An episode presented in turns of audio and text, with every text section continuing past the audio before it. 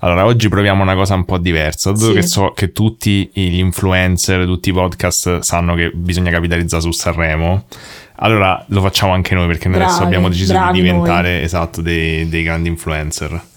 Quindi per questo episodio vi prenderete una sigla versione live eh, sanremese. Quindi sigla.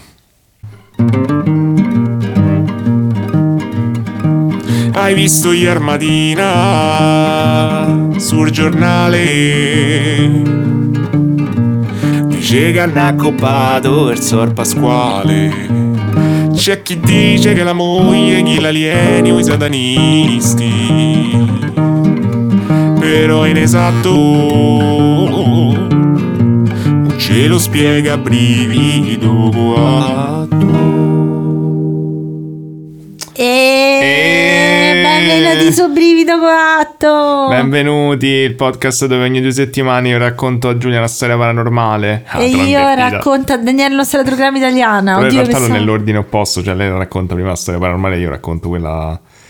No, Eh, scusa, adesso, lei cioè, racconta ah- prima la storia true crime. Senti, tu adesso hai venduto una cosa falsa che noi non abbiamo mai fatto. Mo devo raccontare prima io. Madonna, è come l'altro giorno che stavamo vedendo Love is Blind e Daniele ha detto se la situazione fosse invertita. Ah, Ancora questa cosa era giusta. È vero. Era giusta. Lei dice che io ho detto, se la situazione, non mi ricordo qual era la scena. Era tipo, eh, com'era? Non mi ricordo, era uno che, che, tra- che mentiva un'altra. Eh, una cosa del genere. Ho detto, ah, se la situazione fosse invertita. E io cioè, fossi- E io fossi... Vabbè, è difficile da spiegare, faceva Sì, vero, ridere. in faceva ridere. Era stupido. Eh, infatti è un peccato che poi le battute che, che tipo quella di San Francesco che continua a pentirmi di averla fatta sul podcast. Vabbè. eh, Eh, ma perché il podcast è la nostra vita, noi facciamo battute continuamente e voi avete Sempre. solamente una piccola finestra sulla nostra comicità vero. perenne. Comunque volevo dire a tutti che questo è l'episodio di compleanno di Daniele, quindi anche se in realtà nella realtà è domani, È facciamo auguri potenziali nel futuro a Daniele. Bravo amore. Grazie, non mi posso Sei sopravvissuto anche quest'anno. È vero, questa è sempre una buona, È sempre un buon traguardo. achievement, sì, sì. E oltretutto questo è il primo episodio che vedrete di venerdì perché abbiamo deciso usando tutti i nostri algoritmi, tutti i metodi ovviamente scientifici che usiamo che voi tanto ve l'ascoltate il venerdì e quindi ora c'è il venerdì e Perché basta. abbiamo detto dobbiamo diventare grandi influencer, quindi stiamo ottimizzando tutto. Non è assolutamente perché vogliamo un giorno più per No, no, no, no, Cioè, no. alcuni ci hanno accusato di questo. Sì, non è no. così. Ma vi pare? Mo- in molti hanno chiesto di farlo il venerdì. Tanti, guarda, ho Tantissimi detto sono ragazzi arrivati. basta, vi prego, pure sotto Eh, casa, sono venuti cedere. Giulia, ti prego il venerdì, ho fatto senti, vabbè, dai, sai che ti dico facciamolo. Quindi grazie, prego, anzi, prego. Prego, prego. Ehm, ah, e poi dobbiamo fare... E vabbè, Daniele, ma te le devi levare Eh, queste scusa, c'ho notifiche. eh. Telegram, tanto non lo sentono loro. Aspettate, lo tolgo, ok.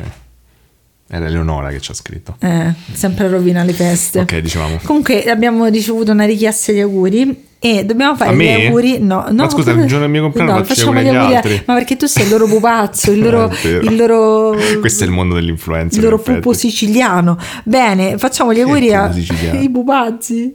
I cosi, i pupi siciliani. Io sono pupo siciliano. No. Cerca pupo siciliano su Google.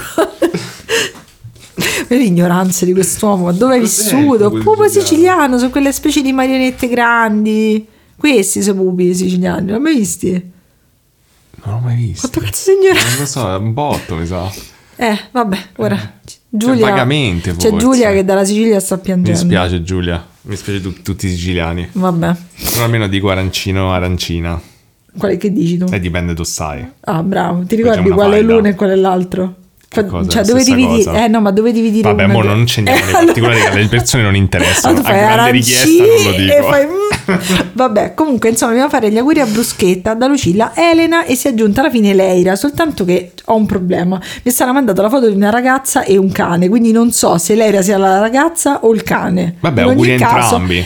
no, no, non è che si è aggiunta. Non so se sto parlando a nome di un cane che si è aggiunto all'augurio o Ah. una ragazza, però in ogni caso. Vabbè, secondo me il, il cane auguri- voleva comunque fare gli auguri. I cani sono di solito sono sì, sempre è vero. simpatici. Tanti quindi- auguri Bruschetta. Oggi abbiamo visto un cane Auguri. che giocava tutto il tempo con una melanzana di, di peluche era bellissimo, adorabile. Era felicissimo. E non abbiamo preso voglia di bruschetta adesso, non di essere umano, ma di bruschetta. Come fai a sapere che. Bruschetta non è a sua volta un cane? Cazzo, potrebbe essere. Eh?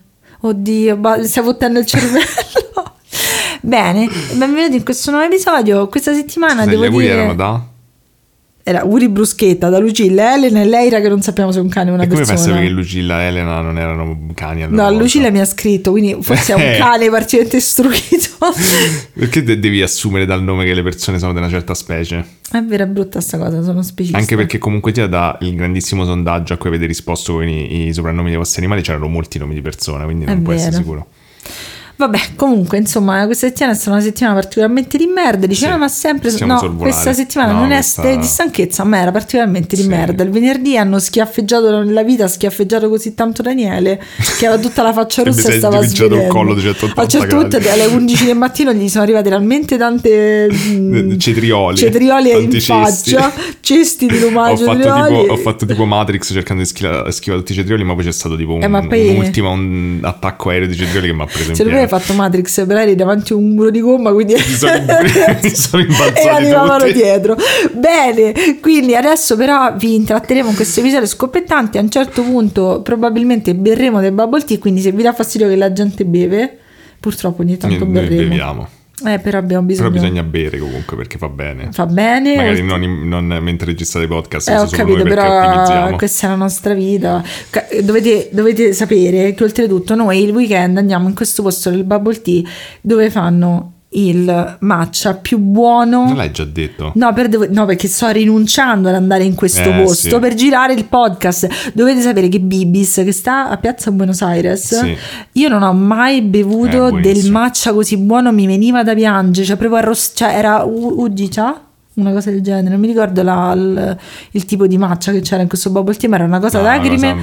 Quindi non ci sono andata per voi, ricordatevelo, lasciateci una Io ho detto, dai, recensioncina. poi andiamo da Bibis e Giulia ha fatto, Non non possiamo. facciamo in tempo. Non facciamo in tempo. Però io sono, sono una persona meravigliosa Se sono Bibis voi. consegnasse dalle nostre parti, Se ci state ascoltando Bibis, Bibis, esatto. c'è un, um, uno youtuber che seguivo un tempo fa che chiamava le sue follower Bibis, quindi magari se è la sua attività Carmi Makeup mandaci del bubble tea. E che c'è? Perché lei deve mandarcelo? No, perché lui, lui aveva il, ah, il following No, che chiama scusate, sono lento sto, sto Madonna giro. mia, Daniele. Se, se- Gli ho detto a Giuliano, non ho la memoria a breve termine funziona male sto periodo, quindi Infatti l'ho chiamato, l'ho chiamato per pranzo, di solito Daniele ci mette sempre un quarto d'ora a venire a pranzo. Stavo finendo di fare... Però non mi rispondeva, ho detto questo è scordato tutto, ti sei resettata tutta no, la memoria. No, no, stavo finendo di preparare per il podcast. E poi dovete sapere che comunque veniamo anche dalla visione del penultimo episodio di Love is Blind Svezia e è stato un roller coaster emozionale. Sì, molto bene, molta soddisfazione. Poi eh, aggiungeremo dettagli nel, segmento parte Patreon, perché se non lo Patreon, sapete abbiamo un eh. Patreon, iscrivetevi, dateci i soldi e se non ci date i soldi iscrivetevi a Instagram, se non avete Instagram eh, dai. In realtà su. un nostro follower ci ha detto che JX ha aperto un Patreon.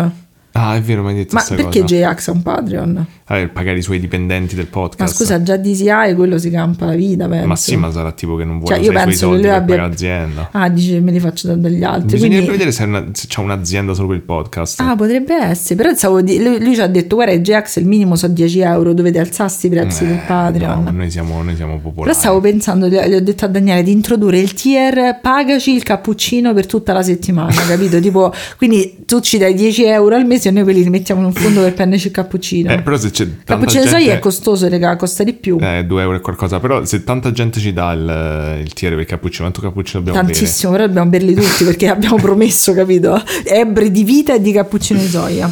Che poi non so, non so voi, ma se bevo bere? Possiamo tanto, pure farlo limitato, facciamo uno solo. Ah, è C'è vero. una persona Ah, sola che bello, ci bello, il facciamolo. Adesso, cioè, scusa, quanti cappuccini di soia? Noi ne beviamo uno il Beh, sabato e uno- uno la domenica a testa. Durante No, la beviamo- settimana. Vabbè, durante la settimana abbiamo il caffè.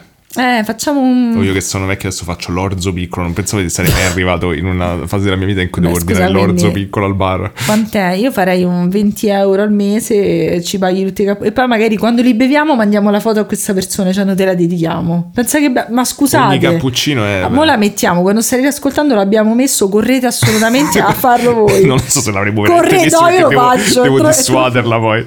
Vabbè, però andate su Patreon così scoprirete se l'abbiamo messa veramente oppure no. Esatto, Se cioè, poi vi Madonna ingolosite di prendere un altro mo adesso su Instagram, non so se avete visto, come nuova strategia fortissima di marketing, Eh. ci sono queste che ti fanno vedere dei prodotti e pur di farti commentare perché così guadagnano di più, ti scrivono scrivi scarpina di, di pezza Eh. nel- nei commenti, io ti scrivo a te e ti mando un link, tu ti hai fatto tramite Ah, bot. sì, quella cosa lì che ti dico, non ti dico che cos'è Esatto, questo però prodotto. tu adesso vi- scrivimi, che ne so, pedalino mancante e io ti, sc- ti mando le cose. Oh, stavo pensando che comunque queste cuffie dell'HP sono veramente buone, queste che uso sempre. Eh, allora scrivete No, orecchio, orecchio di, di plastica e vi mando le cose. Stavo cercando di fare l'altra cosa classica di- di- dell'advertising che fanno tutti facendo finta che non è advertising. Eh beh, E poi hashtag sì. ADV minuscolo scritto da una parte. Vabbè, comunque sentite, Noi facciamo solo pubblicità alla vita. dobbiamo iniziare. Non neanche particolarmente, Non visto molto- quanto siamo bella, vitali. non una buona Vabbè, pubblicità. e comunque dai, iniziamo, facciamo le cose e vediamo gente. Vabbè. Ovviamente, allora, come al solito, Io sono Elisetta... più vecchio adesso, cioè in realtà quando Eh, voi ascoltate sono più vecchi. No, sì, siamo uguali quando loro ascoltano, in Sì, questo momento poi no. sarò più vecchia io. Sì. Ah, sarà un bellissimo momento. No, non è vero, scusa. Ah, Eh, sì, ok, sì, sì. Oddio, non sa ancora come Vabbè, funziona. Tra i, i soldi e come funzionano gli anni Ma io ieri sono stata, ti giuro, due ore e mezza a pensare. Ma 100.000 se euro. su questo video c'è scritto che è uscito otto mesi fa, Eh. che mese era? Sono stata due ore e mezza. Poi ho preso mal di resto ho fatto bene, non fa niente, posso vivere uguale. Sai che i mesi hanno anche numeri da cui puoi sottrarre? E otto mesi fa, Eh, dipende che mese era. scusa, era 2 meno 8, era giugno. Eh, Ok, eh, che vuol dire? No, non lo so. 2 meno 8. Eh, fai 12 più 2 e poi sottrai 8. eh, perché due? Eh, perché 12 del mese No, no, è troppo, no, 14 è troppo lunga questa cosa, non ci arrivo. Vabbè, comunque, allora, iniziamo subito. E con Elisetta, lei mi aveva, per questo mese mi aveva detto fai questo caso, io gli ho detto no Elisa, io voglio fare un'altra cosa. Però poi le avevo controproposto di fare questo caso qui, che ho scelto per un Mi motivo molto confuso, la mia, la mia devi spiegare bene perché la mia Vabbè, Elisetta mi ha detto Giulia fai questo caso, io ho detto Elise non lo so, vorrei fare questo caso che ho detto, poi ne ho fatto un altro ancora Sono e poi sono confuso. tornata a questo e poi farò quello che mi ha consigliato Elisetta alla fine. Per il bene dei nostri ascoltatori farò finta che ho capito. Ti farò ah, poi ok. ti, faccio uno, ti faccio uno schema poi dopo.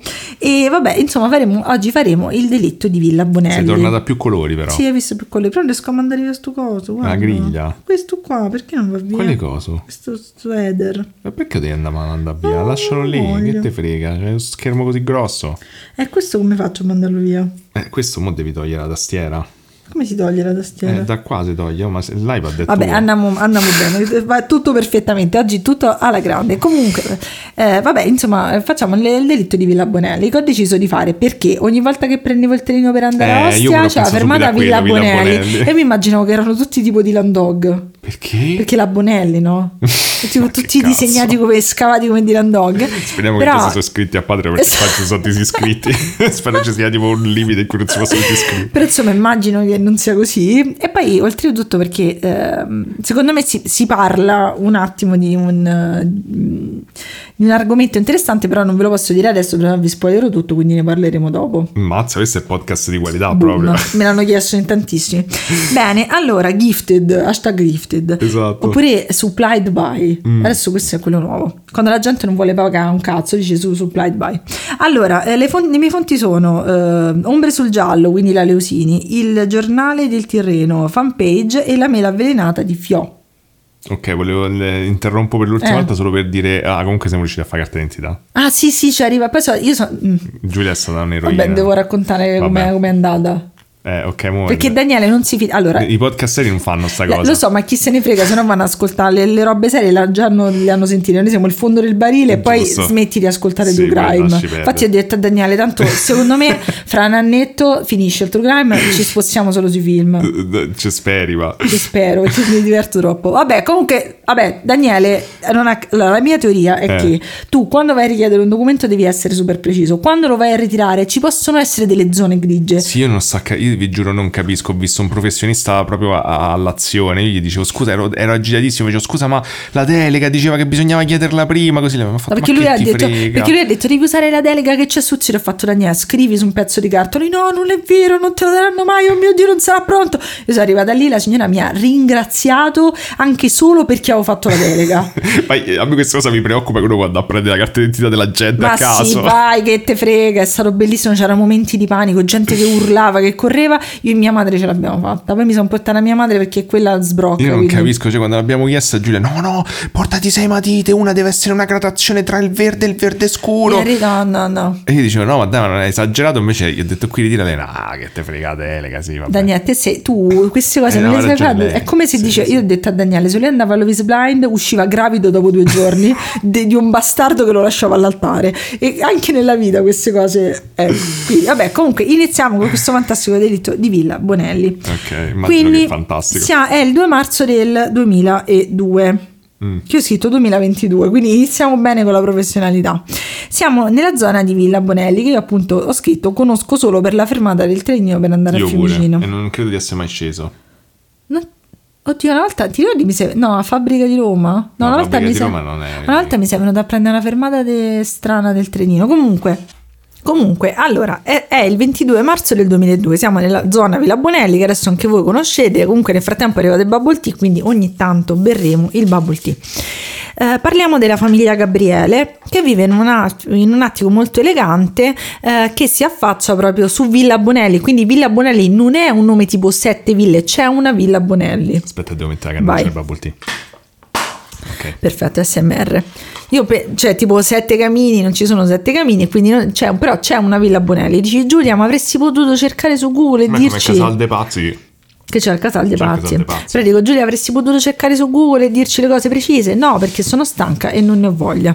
Bene, ehm, il- della famiglia che vi dicevo, appunto, la famiglia Gabriele è composta da il padre che si chiama Gaspare, che è un commercialista e ha 66 anni, la moglie Maria Elena, che è originaria di Casablanca, ha 64 anni ed è un'ex professoressa di storia e di filosofia. Tu non mi stai ascoltando, Ti secondo sto me. ascoltando, ex professoressa di storia e di Stai filosofia. leggendo comunque. Non ho letto, è Va pure il bene. 2002 anche se è scritto il 2022. Eh, lo- i- i Ah, co- poi non dici che sei stato bravo però. Sei stato bravo. Eh. I coniugi stanno insieme da 40 anni e loro vivevano eh, con il figlio che si chiama Aral. Io ho detto ammazza che nome strano, Mm. però effettivamente la madre ha avuto eh, quella cosa di Casablanca, ha avuto un'educazione tipo francese, quindi magari gli piaceva giocare con i nomi pazzerelli. È francese Aral, Non lo mi so, sembra. non lo so, però gli piaceva il nome pazzerello. Pensavo che era presente quelli che danno i nomi trash ai figli, invece magari è una Eh, cosa tipo, culturale. Mm, Chanel. Chanel, sito Nessun Chanel. riferimento.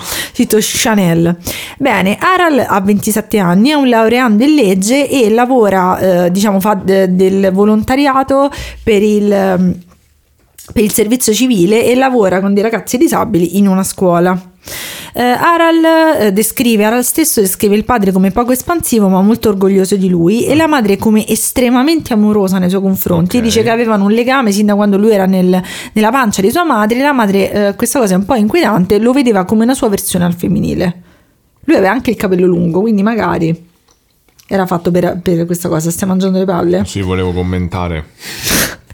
Ho capito, prima commenti, poi mangi le palle. E non so quando mangiare le, le- le- le palle quando... Tu fammi un Non so cenno. quan- quando, stai per dire una cosa Fammi che un voglio cenno commentare. e tu ti dico se poi Pensavo passerà che le era un buon palle. momento, ma in effetti volevo commentare. Non è una cosa bella Non è una cosa bella. Quando, quando femminile. cioè, non lo so, io provo. eh, penso che sia Anche al particolarmente. maschile uguale, non penso sia particolarmente inquietante quando le persone dicono: Ah, mio figlio è la mia immagine, è uguale a me. O, o quando vogliono dei figli per essere. per Io clonarsi. scappo quando è così. Sì, anch'io. Vabbè, comunque, ehm, che stavamo dicendo, loro hanno anche un'altra Posso bere, figlia. secondo te, Sì, oppure? adesso sì. Hanno anche un'altra figlia che si chiama Laila, eh, che fa l'avvocato, eh, da poco si è sposata e vive a Milano. E eh, inizia da qui la vicenda perché Laila e la madre hanno un rapporto anche loro molto stretto. Non è la sua versione al femminile, che forse sarebbe più facile, eh, però eh, le due si sentono molto spesso. Laila chiama la madre tutti i giorni, ma eh, sono due giorni che Laila da Milano non riesce a mettersi in contatto con i genitori, quindi il telefono continua a squillare, ma non ha nessun tipo di risposta. Ricordiamoci che era il 2002, sì, c'erano i cellulari, però, Però insomma appena- era un po' più Beh, com- c'è stato, dai. Sì, ma magari credo che i genitori non avessero il cellulare perché Mm. costantemente chiamava a casa. Eh, il 22, quindi mm, il 22 marzo, da- è dal 20 che loro non le rispondono, riesce finalmente a parlare col fratello. Sono le due e mezzo. Lui dice che sta rientrando dal- dalla scuola dove lavorava e, eh, ed era entrato nella sua mansarda perché diciamo che questi, allora, immaginiamoci il Quanti anni 2002. aveva la sorella? La sorella penso un po' meno del fratello, Quanti anni aveva il fratello? Secondo te? 30. 27. Ma quasi, dai. Però allora, eh, vi- vi- immaginate questo momento, metti una musica soft, è il 2002, le cose sicuramente vanno meglio, tutti hanno più soldi, è pieno di boomer, quindi questi hanno casa loro e sopra hanno una mansarda che è la ca- l'appartamento del figlio, che non è che è tipo la mansarda adesso che è piena di Eh sì, merda di esatto. piccioni, è eh, tipo co- con una doccia, con tutte le comodità e questa mansarda, Un ricordiamocelo... secondo piano, tipo una Sì, bifamiliare. non, so- non ho mai capito che vuol dire mansarda. La mansarda di solito è quando c'hai il tetto sopra. Ah, allora sotto al tetto c'era Poi lui. noi no? siamo una mansarda, Sì, non come noi, sicuramente guarda, stava meglio di noi. Però insomma, questa casa ha una specie di livello superiore dove ci sono due mansarde. In una mansarda abitava Aral, però questa, questa mansarda era, aveva un ingresso principale che era indipendente ed era collegata alla casa dei genitori da una, da una scala a chiocciola. Dall'altra parte del pianerottolo dove c'era questo ingresso indipendente c'era un'altra mansarda dove il padre aveva lo studio di Ma quant'era commercialista. grossa sta casa? Era gigantesca, così dicevano i sordoni, diciamoci la verità. Quindi lui viveva Villa Bonelli, eh. Villa Bonelli, forse abbiamo sbagliato, dobbiamo dire Eh, Villa- Vi- Villa- dovevamo scendere a Villa Bonelli qualche volta. eh, mo ci- no, una volta prendiamo il trenino e scendiamo a Villa Bonelli il settimana 2002 prossima. però. Vabbè, però andiamo a vedere che, che, qual è tutto sto fasso su Villa Qualcuno Bonelli. di voi vive a Villa Bonelli? Fateci sapere, volete venire con noi a Villa Facciamo, pensa che bello un, un, un incontro del podcast dove prendiamo il trenino, Andiamo a Villa scendiamo a. Villa Bonelli, cioè, ah, che belli vecchi tempi, e poi ognuno se ne va a fanculo a casa sua. Bene, comunque stavo dicendo, quindi cioè, immaginatevi tutti questi soldi, magari come, vo- come noi, voi avete buchi, le cose, immaginatevi questo bel mondo meraviglioso. Quindi la sorella gli dice: Senti, eh, scendi un attimo, vai a vedere mamma e papà. Che cosa succede? Perché questi non mi rispondono. E già, se voi siete attenti, dite: Ok, questa sta chiamando da due giorni i genitori Eh. e questo che gli abita sopra non, Non li non ha è sentito. sceso. Vabbè, lui sce- scende, dice che praticamente la sorella lo mette sotto pressione, scende e va a cercare un attimo i genitori. Li chiama, li chiama e alla fine eh, gli rimane soltanto una stanza. Entra nella stanza da letto dei genitori dove trova eh, il padre e la madre all'interno di sacchi della spazzatura condominiali. La cosa strana, già qui insospettiamoci, ma Immaginano tanto questo, is- dormendo tutto il, come si dice, la cosa è un po' il segreto di Burcinella, però le- lui non tenta di aprire i sacchi per, Mm. per tirare fuori i genitori, i sacchi sono chiusi ermeticamente con un nastro adesivo. E lui è talmente inizia a piangere per ventilare e dice alla sorella mamma e papà sono nella plastica nera, la sorella inizia a vedergli un infarto perché oltretutto povera Crista questa sta a Milano, dice questo che cazzo dice con sta plastica nera, che è successo? Quindi mh, capisce che è successo qualcosa di grave sicuramente e inizia a telefonare eh, agli zii che corrono sulla scena, arrivano dei vicini di casa e poi arriva anche la pula e tutte le persone, medici, vecchie che spaccano porte, Vabbè, tutto Cazzi, quello che gnomi di solito succede. e alieni. La cosa più, la polizia Spero quelli no.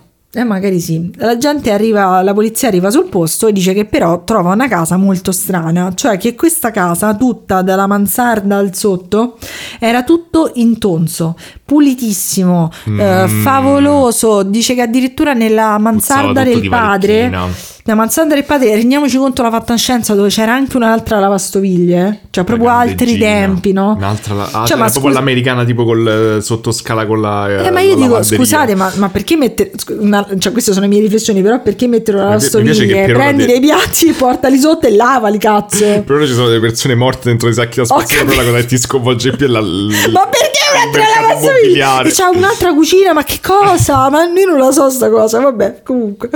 Eh, vabbè, insomma, nella, nella- nella, eh, mansarda del padre era stata fatta una lavastoviglie, era tutto intonso, pulitissimo, una cosa incredibile. La polizia cerca segni di colluttazione, se manca qualcosa, hanno rubato, non trova assolutamente niente.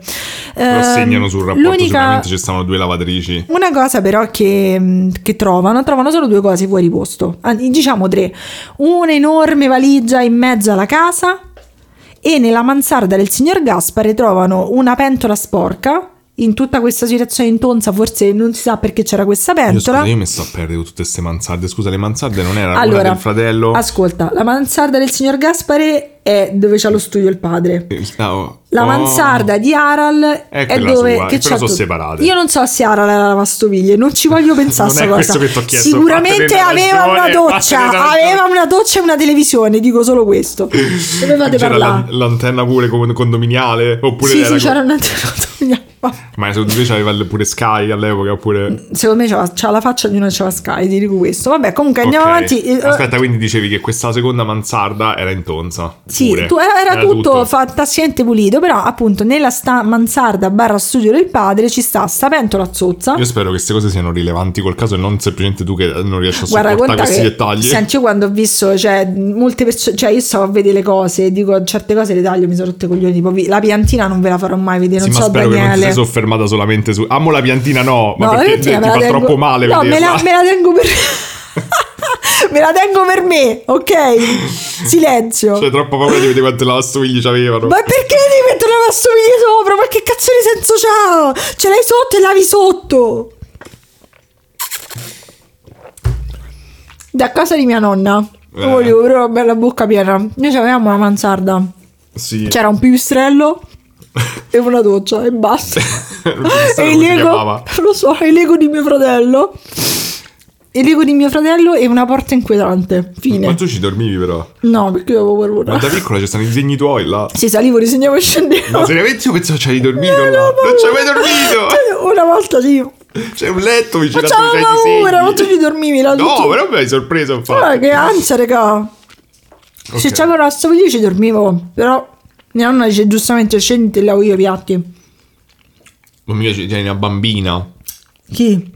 tu eri una bambina Vabbè, che no, no, perché, di sopra. no, perché il concept era che era un secondo appartamento per i miei genitori, però appunto è finito tutto col pipistrello, la doccia e Lego di Ah, mio lo fratello. Ok, vabbè, comunque questo Vabbè. immagino non importi ai nostri No, non è ascoltatori vero, no, no, parte int- interessa, interessantissimo. Ma diciamocelo, il True Crime ci ha rotti i coglioni. Andiamo avanti. No, non è vero, no, no, è sempre attuale il No, Crime. è il tuo lavoro, che fai? No, no, infatti mi, so- mi sono ricordato e ho detto no, no, è sempre attuale. Vabbè, comunque, insomma, eh, cercherò di essere forte sulla questione della lavastoviglie. Però insomma, quindi c'è questa pentola sporca e c'è un biglietto che- con scritto con la scrittura di Aral, sono a cena, torno tardi. Ok. Ehm, la, la mancanza di scasso eh, fa insospettire un attimo i poliziotti, dicono scusi ma cioè, le chiavi di questa casa chiedono al figlio chi ce l'aveva, loro avevano una domestica in quel periodo non c'era. E il figlio dice che la madre era super paranoica, tanto che se loro dovevano andare a cioè loro gli faceva suonare sempre il campanello per annunciarsi e non davano le chiavi a nessuno, quindi dicono per forza dovevano conoscere le persone che hanno fatto entrare perché è strana questa cosa. Magari averci un grado di parentela. Hanno detto ok, a questo punto vediamo se hanno dei nemici, devono dei soldi a qualcuno, poi ci torneremo molto più tardi. Però erano una coppia che sì, aveva i soldoni, aveva due lavastoviglie. Secondo me ce n'erano pure tre, però mi fermo a due perché sennò mi esplode il cervello.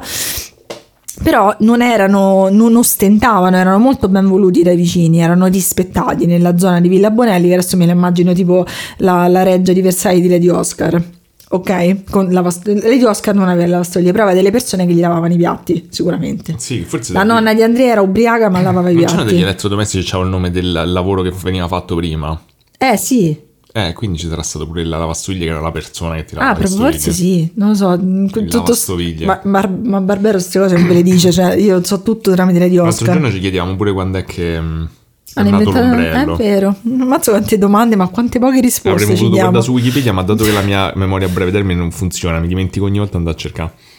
Bene, vabbè, insomma, fanno l'autopsia e eh, dicono che comunque mh, praticamente i corpi eh, nel periodo in cui sono stati trovati, nel- essendo stati chiusi nella stanza, essendo stati chiusi nei sacchi, era un po' difficile capire perfettamente quando erano morti perché si era un po' a- accelerato lo stato di decomposizione, però sembra che siano morti il 20 marzo di sera. Quindi do- quanto prima Due, di due giorni prima di quando loro sono stati trovati alle due e mezzo del 22 e invece erano morti la sera del 20. Ok. La cosa Quindi strana, erano due giorni però che il figlio non li sentiva proprio precisi. eh, erano due giorni veramente quasi precisi. Un po' sospetto. È un po' sospetto, ma noi non, non ci facciamo tantissime, ci, ci facciamo tante domande ma non ci diamo risposte. Ad esempio, la lavastoviglie. Allora, eh, i Tutte le devi corpi... fanno ragione. È vero. Adesso ci abbiamo pure la lavastoviglie nuova. No, infatti perché la voglio... Perché c'hai l'invidia del pene Infatti lavastoviglie? siamo andati a casa del nostro amico Pietro e gli ho detto che la sua lavastoviglie era stupida, era la nostra più bella. Sì, subito abbiamo attaccato quello che stava solo a far vedere la cucina. No. No. da 45 la lavastoviglie. Esatto, comunque, ha detto, eh, la lavastoviglie tua è piccola, vabbè, Ma per comunque... Pietro ha fatto, ah, ma io volevo solo far vedere la cucina. No! Oh, questo c'ha la casa mega galattica, c'aveva ripostiglio, ha dovuto dire la cosa della lavastoviglie.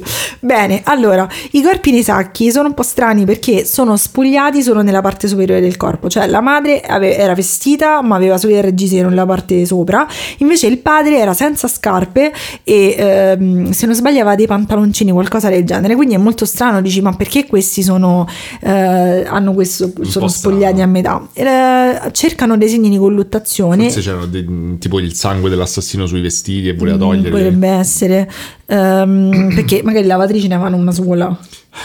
Bene, eh, non ci sono segni di colluttazione, L'u- gli unici segni di colluttazione che ci sono sono sul volto della madre. Quindi eh, iniziano a fare le, ana- le analisi tossicologiche e si arriva alla causa della morte, cioè sono stati, ehm, gli è stato somministrato un sonnifero Ah. che prendevano tutti in quella casa, sembra, che questo sonnifero si chiama Minias, non so se, eh, se adesso è ancora in, sentito. ehm, in commercio, se volete giocare a ad avvelenarvi col sonnifero non è colpa mia, lo dico qui, io vi dico solo il nome del sonnifero. Eh, dicono che però questo sonnifero è stato mischiato con alcol etilico che forse hanno, eh, hanno assunto quindi questa mistura nel minestrone che hanno mangiato la sera prima di morire oppure in una bevanda alcolica. Ma quindi erano spogliati perché stavano dormendo? Mm, sì, mi aspetto, ci arriviamo. Il, ehm, Scusa, eh, madonna. ci arriviamo, Daniele. Il Minias, spiega una persona dalle Eleusini, perché io questa cosa non l'avrei mai saputa, eh, dice che praticamente i, farmaci in gocce spesso vengono addizionati con degli aromi, degli, degli aromi spesso di limone, ricordiamoci questa cosa, eh, e quindi ehm, sono più, non hanno un sapore così forte chimico e se vengono associati a qualcosa di molto saporito, tipo appunto Minestrone. oppure del, de- del liquore, non si sente per niente quando vengono bevuti. Ok. E eh, unendolo con alcol, il, il farmaco è ancora più efficace. Quindi tu puoi, diciamo che Con difficilmente. l'alcol etilico. con l'alcol eti- etilico, poi vedremo che cos'era. Però il fatto è che difficilmente tu puoi andare in overdose con un o comunque stare molto male con un sonnifero. Sembra che ognuno di loro abbia preso circa un terzo del- della boccetta di sonnifero, però dice che unendolo all'alcol praticamente diventa iperpotente e ti attacca ancora più forte, cioè ti toglie il respiro alla fine, cioè vai in una specie di coma e smetti di respirare. Ho capito, ma chi... Cioè, come fai a sapere sta cosa?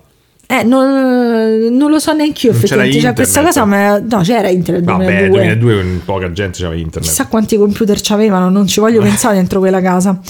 A posteriori noi sapremo che Aral dichiarerà di aver acquistato lui il Minias. Ok. Adesso smetto di dire la cosa strana è perché secondo me a voi vi, mm, Beh, diciamo, tornerà insomma. tutto. La cosa mm, triste purtroppo è che eh, capiscono gli inquirenti che i coniugi erano in questo stato come dici tu perché loro avevano ingerito non sapendolo questo, mm, questo sonnifero si stavano svestendo per andare a dormire sono entrambi male. si sono sentiti male. La cosa brutta è che il padre aveva dei problemi cardiaci e probabilmente lui è stato messo nel sacco ancora da vivo, quindi con la mancanza di ossigeno, lo shock e, e il sonnifero è morto dentro il E sacco. che cazzo?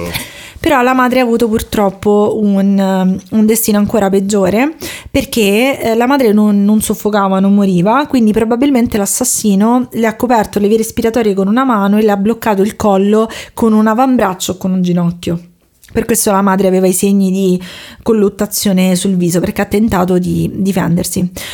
Oltre la casa ad essere intonsa, pulita da poco, la cosa strana è che anche i sacchi dove i coniugi erano erano praticamente puliti, tranne che per all'interno, all'interno del sacco dove era stato chiuso il padre c'era un'impronta di scarpa 42 Mm. di una marca specifica che in questo momento mi, mi- mi- Che sai però non- che so ma non voglio dirvi non perché sennò appesantirci quei dettagli. cioè secondo me è giusto che le persone fanno delle ricerche loro Sì, come sì, sì. eh, fateci Come sapere a scuola, quando se no fai tutto te. Esatto, come i vecchi che ti fermano con l'iPhone in mano dicendo ma dove devo andare? Ah, c'hai Maps là dentro e mh, anche per questo se volete farci sapere quando sono stati inventati gli ombrelli non mi opporrò. Ma su questo, questo è cacca di cibo sulla coperta. No, Eh, ti avrei detto di no in ogni caso. Ehm, eh, quindi, oltretutto, quindi abbiamo questa- questo indizio della scarpa, abbiamo capito bene o male come sono andati i fatti e i poliziotti iniziano a dire probabilmente gli inquirenti, eh, probabilmente questi corpi sono stati lasciati qui, è strano, c'era questa valigia in mezzo alla casa, sono stati lasciati lì, probabilmente il killer per qualche motivo si è interrotto, forse non ce la faceva a Mm. portare i corpi da solo, quindi sono quasi sicuri a questo punto che si tratta di una persona soltanto. Inizialmente pensavano che fossero più persone, poi hanno detto forse si è reso conto che era troppo mh, pesante il corpo di uno sci- del- dei genitori, i corpi. Non riusciva a portarli e quindi ha fatto questa specie di pausa nel suo piano e poi l'hanno beccato. Sono confuso però perché, vabbè. Cioè, se il figlio, non è, cioè, se è stato il figlio che fai, lasci lì poi due giorni, ci stai sopra, se vuoi disfartene do- il giorno dopo vai Eh, ma poi, vabbè, ve- vediamo Ok. poi anche questa cosa. Tu, tu mi vai sempre avanti. Quindi adesso viene interrogato ovviamente il figlio. Hanno- nel frattempo hanno cercato eh, amici, parenti, vicini, tutti avevano ottime parole per loro. Però adesso passiamo al figlio. Perché anche per i poliziotti ovviamente era strano che questo gli abitava sopra e non li ha mai visti. Quindi questo è il centro eh, sul quale ruoterà tutto il suo interrogatorio.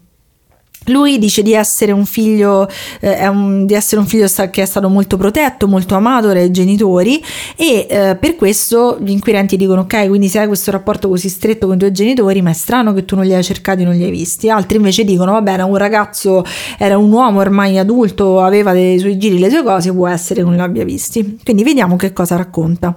Lui dice di aver cenato con i genitori il 20 e di aver era molto stanco, eh, è tornato a casa, la madre aveva già fatto il minestrone, si mangia il minestrone che poi ci rimanevo sempre male quando mia madre faceva il minestrone, se Eh, era io pure. il minestrone Proprio molto parmigiano e la crosta di parmigiano. No, mia madre non ha mai fatto questa cosa perché non mangiavo il parmigiano da piccolo. Ah, è vero, mi ha detto sta cosa. È vero, però Adesso mia- non mangi il parmigiano di nuovo. Esatto, ma per motivi etici. Però, tipo, la, mh, eh, mia madre faceva il minestrone del casale, che era davvero buonissimo. Non so se esiste ancora. Buono. ricordi quello col farro dentro? Quello era buono, ero sempre felice. Non so se lui era deluso su questo minestrone, però se l'è mangiato. E mh, questo cavolo di Minias lo assumeva tutta la famiglia. Quindi lui doveva andare a dormire. Era molto agitato di non riuscire a dormire. E quindi chiede alla madre di dargli queste gocce di Minias. Da quello che ho capito, l'aveva comprato lui, lo tenevano i genitori e ha detto: Senti, mamma, dammi, dammi un po' di. Dammi la roba sospetto. buona. Eh, la madre gli fa, gli versa 10 gocce di questo sonnifero e lui dice: Ti prego, ti prego, devo proprio dormire perché domani c'è una giornata importante. Ti prego, dammi più sonnifero. Non funziona così i farmaci. No. Non è che se tu prendi una pastiglia per la gola, ne prendi 10, poi ti va via mal di gola. La gola ti diventa tipo Super Saiyan. Fan- fantastica. Quindi eh, lui gli dà, il- si prende questi 20, 20 gocce e lui trippa praticamente, cioè dice che arriva su, arriva, de- Mm. de- cioè allora. La, la cosa che dice è che prende talmente tante gocce che praticamente c'ha missing time, non lo so, è- è- sta tipo da Dio. Però ci sono anche cose già che in questo racconto lo contraddicono, perché lui dice che ha preso queste 200.000 mm, gocce di sonnifero, è arrivato in mansarda, si, si- si mette per, per dormire e sente che ci sono delle zanzare dentro, era marzo, vabbè. Vabbè, a magari c'era, ci sono quelle bastarde Eh, che sì. sono dentro casa e, mm, e dice che si fa prendere dall'ansia che non riusciva a dormire quindi prende tutte le sue coperte le sue cose e va a dormire nella mansarda del padre Ok. quindi adesso sappiamo che oltre alla lavastoviglie c'era pu- probabilmente Un anche un letto letto. e, eh, e si sveglia alle 7.30 il giorno dopo per andare al lavoro quindi lui ha detto che era totalmente KO però comunque è riuscito a fare tutte queste azioni a Seppure sveglia alle spostarsi 7.30 precise. eh, la cosa che mh, lui si sveglia quindi molto presto, non vede attività da parte dei genitori, però dice vabbè, eh, staranno a fare cazzi loro, stanno ancora dormendo. Arriva a scuola e lui mh, tutto il tempo sembra che stia dormendo, si addormenta, è molto molto stanco. Un- uno degli insegnanti dice senti ma che hai fatto ieri sera eh? e lui gli dice ieri sono uscito con gli amici e noi sappiamo che non, era è vero.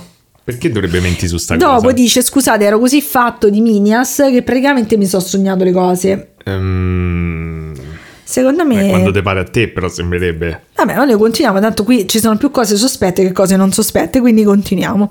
Eh, pranza fuori, quindi non torna a casa e poi si dirige al circolo del tennis. Tutta questa storia del circolo del tennis è fondamentale perché Mm. ci sono intorno molte cose strane. Lui aveva l'hobby del tennis.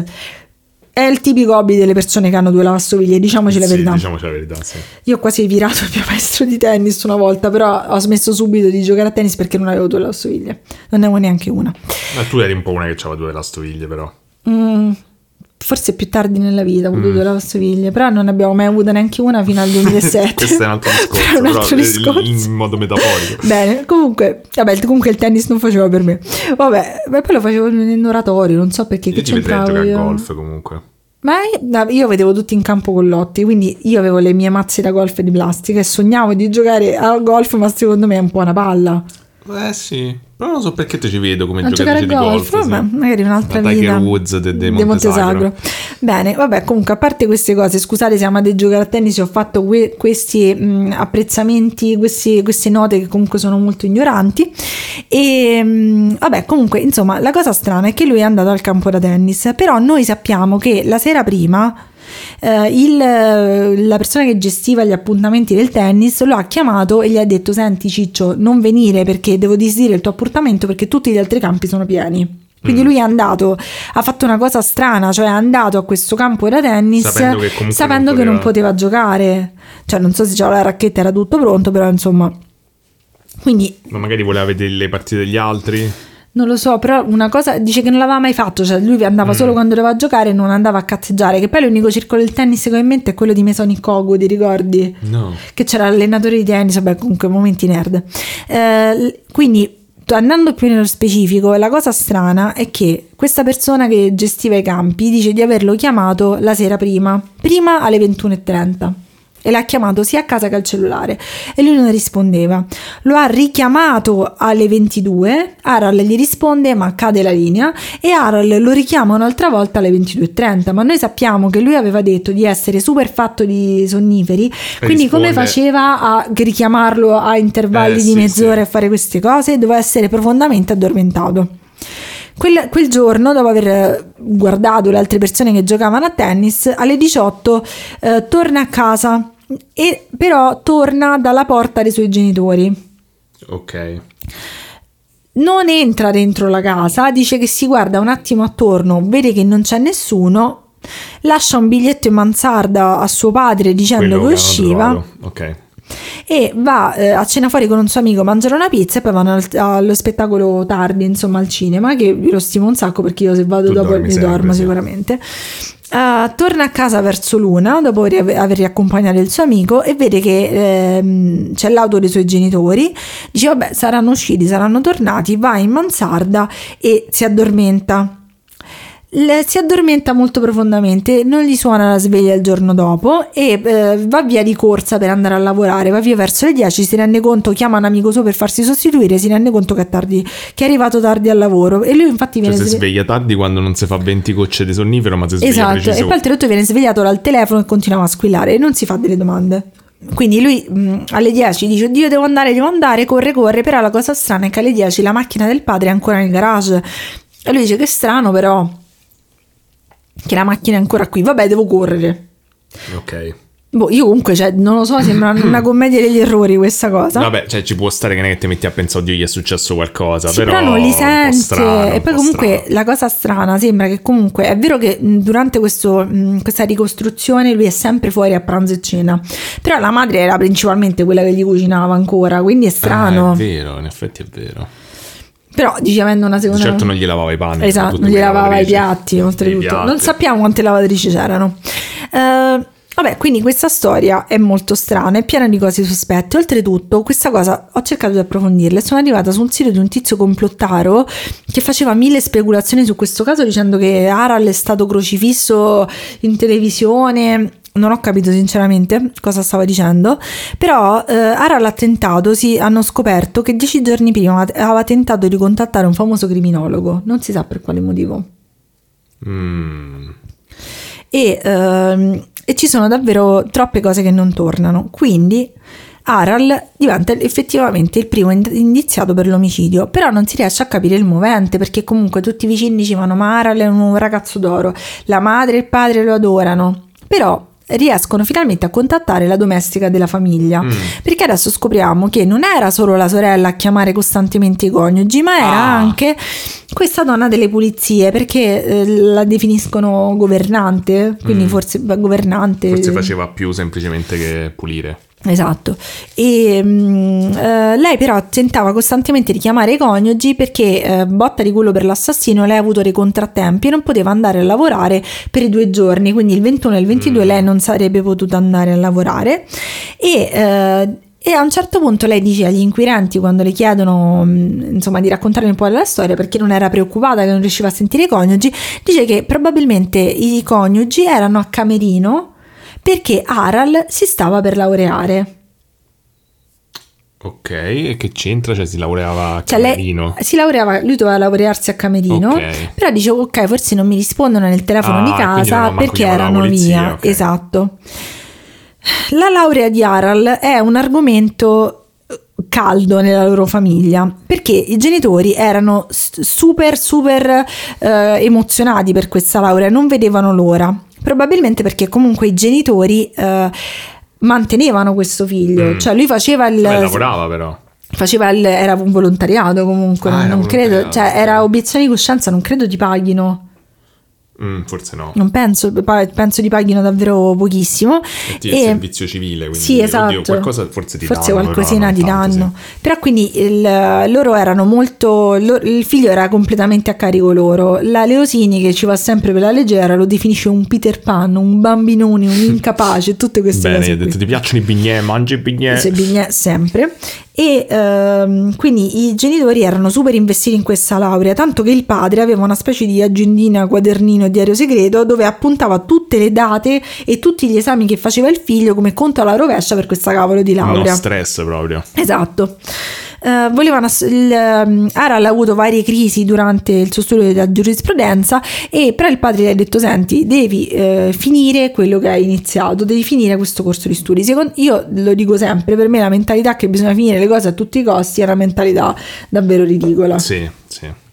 però vabbè era, un uomo del- dei suoi tempi Io non finisco niente, infatti. Ma secondo me è giusto così perché un sacco di persone dicono: Eh, ma io non riesco a finire nulla, non riesco a finire nulla. Tu, comunque, anche se sei arrivato fino a quel punto, hai fatto l'esperienza di fare questa cosa. Magari non riesci a finirla perché non ti va, non ti interessa, poi sprecheresti del sì, tempo. Secondo me dipende molto da se, dai motivi per cui smetti di fare una cosa. Cioè, nel senso, se poi.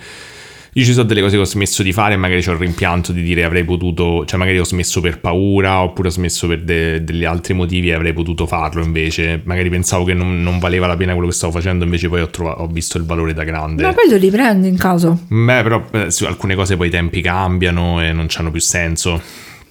Però mh, secondo me ci stanno tante cose dove magari te- ti accorgi a metà che non fa per te, che non Sì. era quello che volevi. E poi continuato a forza. E cioè- poi continui a forza a farlo è una perdita di tempo, cioè è l'opposto di quello che ho descritto prima, è Eh, comunque una esatto, perdita cioè, di tempo. Sì, esatto, cioè, perché secondo me non è che mh, cioè, un'esperienza vale meno perché non è completata, capito? No, no, infatti comunque ti lascia delle cose, però tipo se fai un progetto o qualcosa e lo lasci a metà è chiaro che ha meno valore rispetto al progetto finito che Certo, però magari ne puoi iniziare un altro, puoi eh, trovare un'altra cosa che fa più per te, però non vuol dire che sei un, un perdente che lascia Secondo le me cose metà. sull'istruzione in particolare o sulle direzioni di vita è una cosa su cui ci sta molto questo Sì, peso. c'è tantissimo stigma Cioè, di questa cosa. di eh, fai l'università, devi finire per forza l'università, eh, fai che ne so, appunto, hai cominciato a fare sto corso, devi finire per forza il corso. È chiaro Eh. che cioè, dipende appunto effettivamente se te fai mantenere nel mentre, eh, non è il massimo. Certo, se, cioè, ovviamente nel, nel suo caso i genitori avevano investito dei soldi Sì. e da una parte loro non vedevano l'ora che lui diventasse indipendente e se ne po' è andasse. anche comprensibile. È anche comprensibile, però magari, che ne so, gli puoi dire, senti Ciccio, ok, non ti laurei, però partecipa alle spese familiari, trovati un lavoro diverso,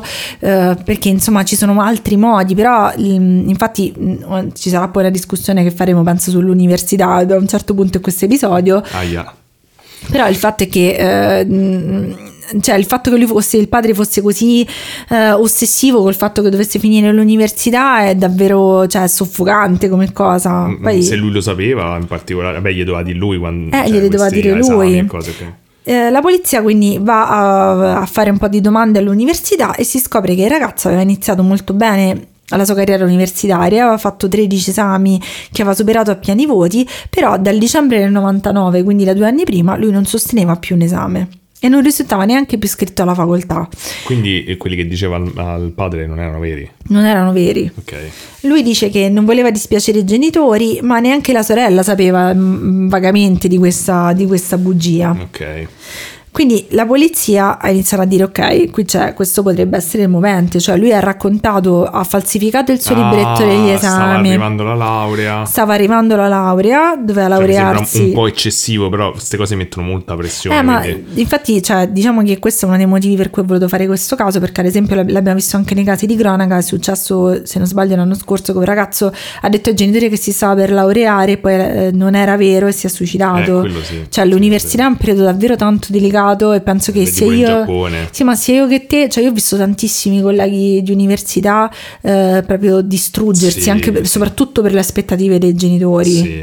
Cioè, ti dico, ad esempio, da me eh, c'era questo fatto che dovevi chiamare i genitori appena finivi gli esami, cioè quasi tutti i miei colleghi facevano così. E io vedevo proprio le persone che avevano preso tipo 29 e i genitori gli sbroccavano al telefono e le persone si facevano le crisi perché comunque ci sono tante aspettative, è un periodo super delicato quello dell'università.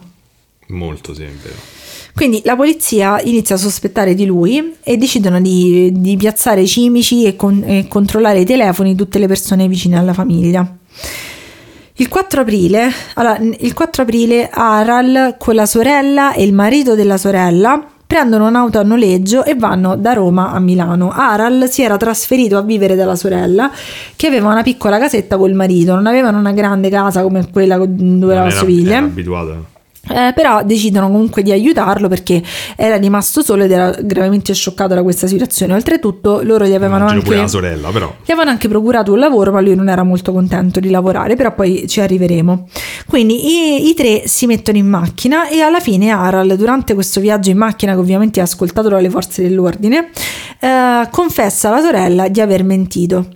La sorella rimane scioccata Del- degli esami. esami. La sorella rimane scioccata, dice: Ma cavolo, me lo potevi dire a me? Facevo io da mediatore con mamma e papà, io ti aiutavo e risolvevamo questa cosa. Però la sorella si agghiaccia, si sente, cioè dice: Forse capisce come qualcosa. minimo di- gli dice, in quel momento dice non dirlo alle forze dell'ordine. Ah, è strano che però Cioè la dice sorella questa percepisce- cosa se tu sei innocente può farti sembrare colpevole. In quel momento la sorella ancora credeva alla sua innocenza. Però io non avrei mai pensato che. Cioè, è strano che pensi, oddio, qualcuno potrebbe pensare che ha ucciso i tuoi genitori per la laurea. Ma se- eh, ma cioè, io forse penso- sa- già pensava qualcosa del fratello. Ma lo sai che penso, vabbè, lei, il fratello penso che lo conosceva, il fratello non stava sicuramente bene, però una cosa che penso è anche il fatto che lei era l'unica famiglia che gli era rimasta era lui, quindi magari in un momento è diventata protettiva e poi vediamo che le cose sono cambiate, insomma, Sì, no, dopo. dico solo che. ehm, cioè, mi fa strano che la reazione di una persona che dice una cosa del genere sia pensare, oddio, quindi forse mio fratello, qualcuno potrebbe pensare che mio fratello li ha uccisi per Ma questo. diciamo che durante Se la forse tu l'hai pensato a quel punto. Eh sì, lei l'ha pensato, cioè durante il dialogo prima lei si arrabbia col fatto che- sul fatto che lui non l'abbia coinvolta perché dice ovviamente io sono fuori di casa, sono, ho una posizione diversa con i nostri genitori, eh, io non so se lei era più grande però forse sì, magari poteva aiutare a intercedere in questa cosa. Però insomma eh, la, la- Aral nell'intervista che fa alla Leosini che ho visto nel 2002 eh, conf- dice in realtà che lui, anche se questa cosa non torna tantissimo, che lui in realtà l'aveva già detto alla madre che lui non si stava per Mm. laureare. Tecnicamente la cosa pure strana era che lui eh, il 20 eh, il 20 se non sbaglio aveva detto che si sarebbe laureato a breve e si sarebbe laureato tipo cosa? i primi di aprile, però è troppo poco se non sbaglio, cioè lo sai prima in realtà quando ti laurei. Cioè, perché mi chiedevo perché mentire sulla laurea, però effettivamente se il padre gli continuava a Eh, il chiedere degli padre, esami, a un certo punto faceva due perché conti. il padre, da quello che ho capito, faceva una specie di conto alla rovescia, Eh. quindi sapeva quanti ne mancavano. E se lui ha tard- cioè, se non sbaglio, anche nel, nel blocchetto lui aveva scritto: ha richiesto la, ha richiesto la laurea, ha iniziato a scrivere la tesi. Eh, ok, quindi era- doveva farlo per forza, era alle strette. Non deve essere facile, effettivamente, con questa pressione. Non giustifico niente, ovviamente, però dico: ok, cioè la menzogna stava arrivando. Eh, Aral dice di averlo detto alla madre, che la madre ha sofferto moltissimo, ma ha sofferto più che altro per la, per la notizia. Però una cosa che non torna è che poi la madre il giorno dopo ha parlato con la sorella, non ha accennato niente su questa cosa, era Mm. molto tranquilla, quindi non sappiamo se è vero o meno. La cosa, eh, quindi vi dicevo che comunque i rapporti col fratello e con la sorella e il eh, cognato diventano ancora più tesi quando lui va a vivere a casa loro a Milano, loro gli trovano un lavoro, lo sostentano, gli dicono senti se vuoi ti paghiamo anche uno psicologo perché hai, sei stato testimone di una cosa terribile, lui rifiuta ogni tipo di aiuto psicologico, non vuole più parlare dei genitori, non vuole più vedere le foto dei genitori. Nel frattempo ha segni di squilibrio mm, psichico, cioè ha terrori notturni, urla, eh, ha incubi terribili, mm, dove bruchi mangiano bruchi che poi mangiano lui. Ok, beh, forse era- suppongo che quando uccidi i tuoi genitori hai questo tipo di problemi. Esatto, forse torna il brucomela, il brucomela, mangia brucomela e poi mangia te.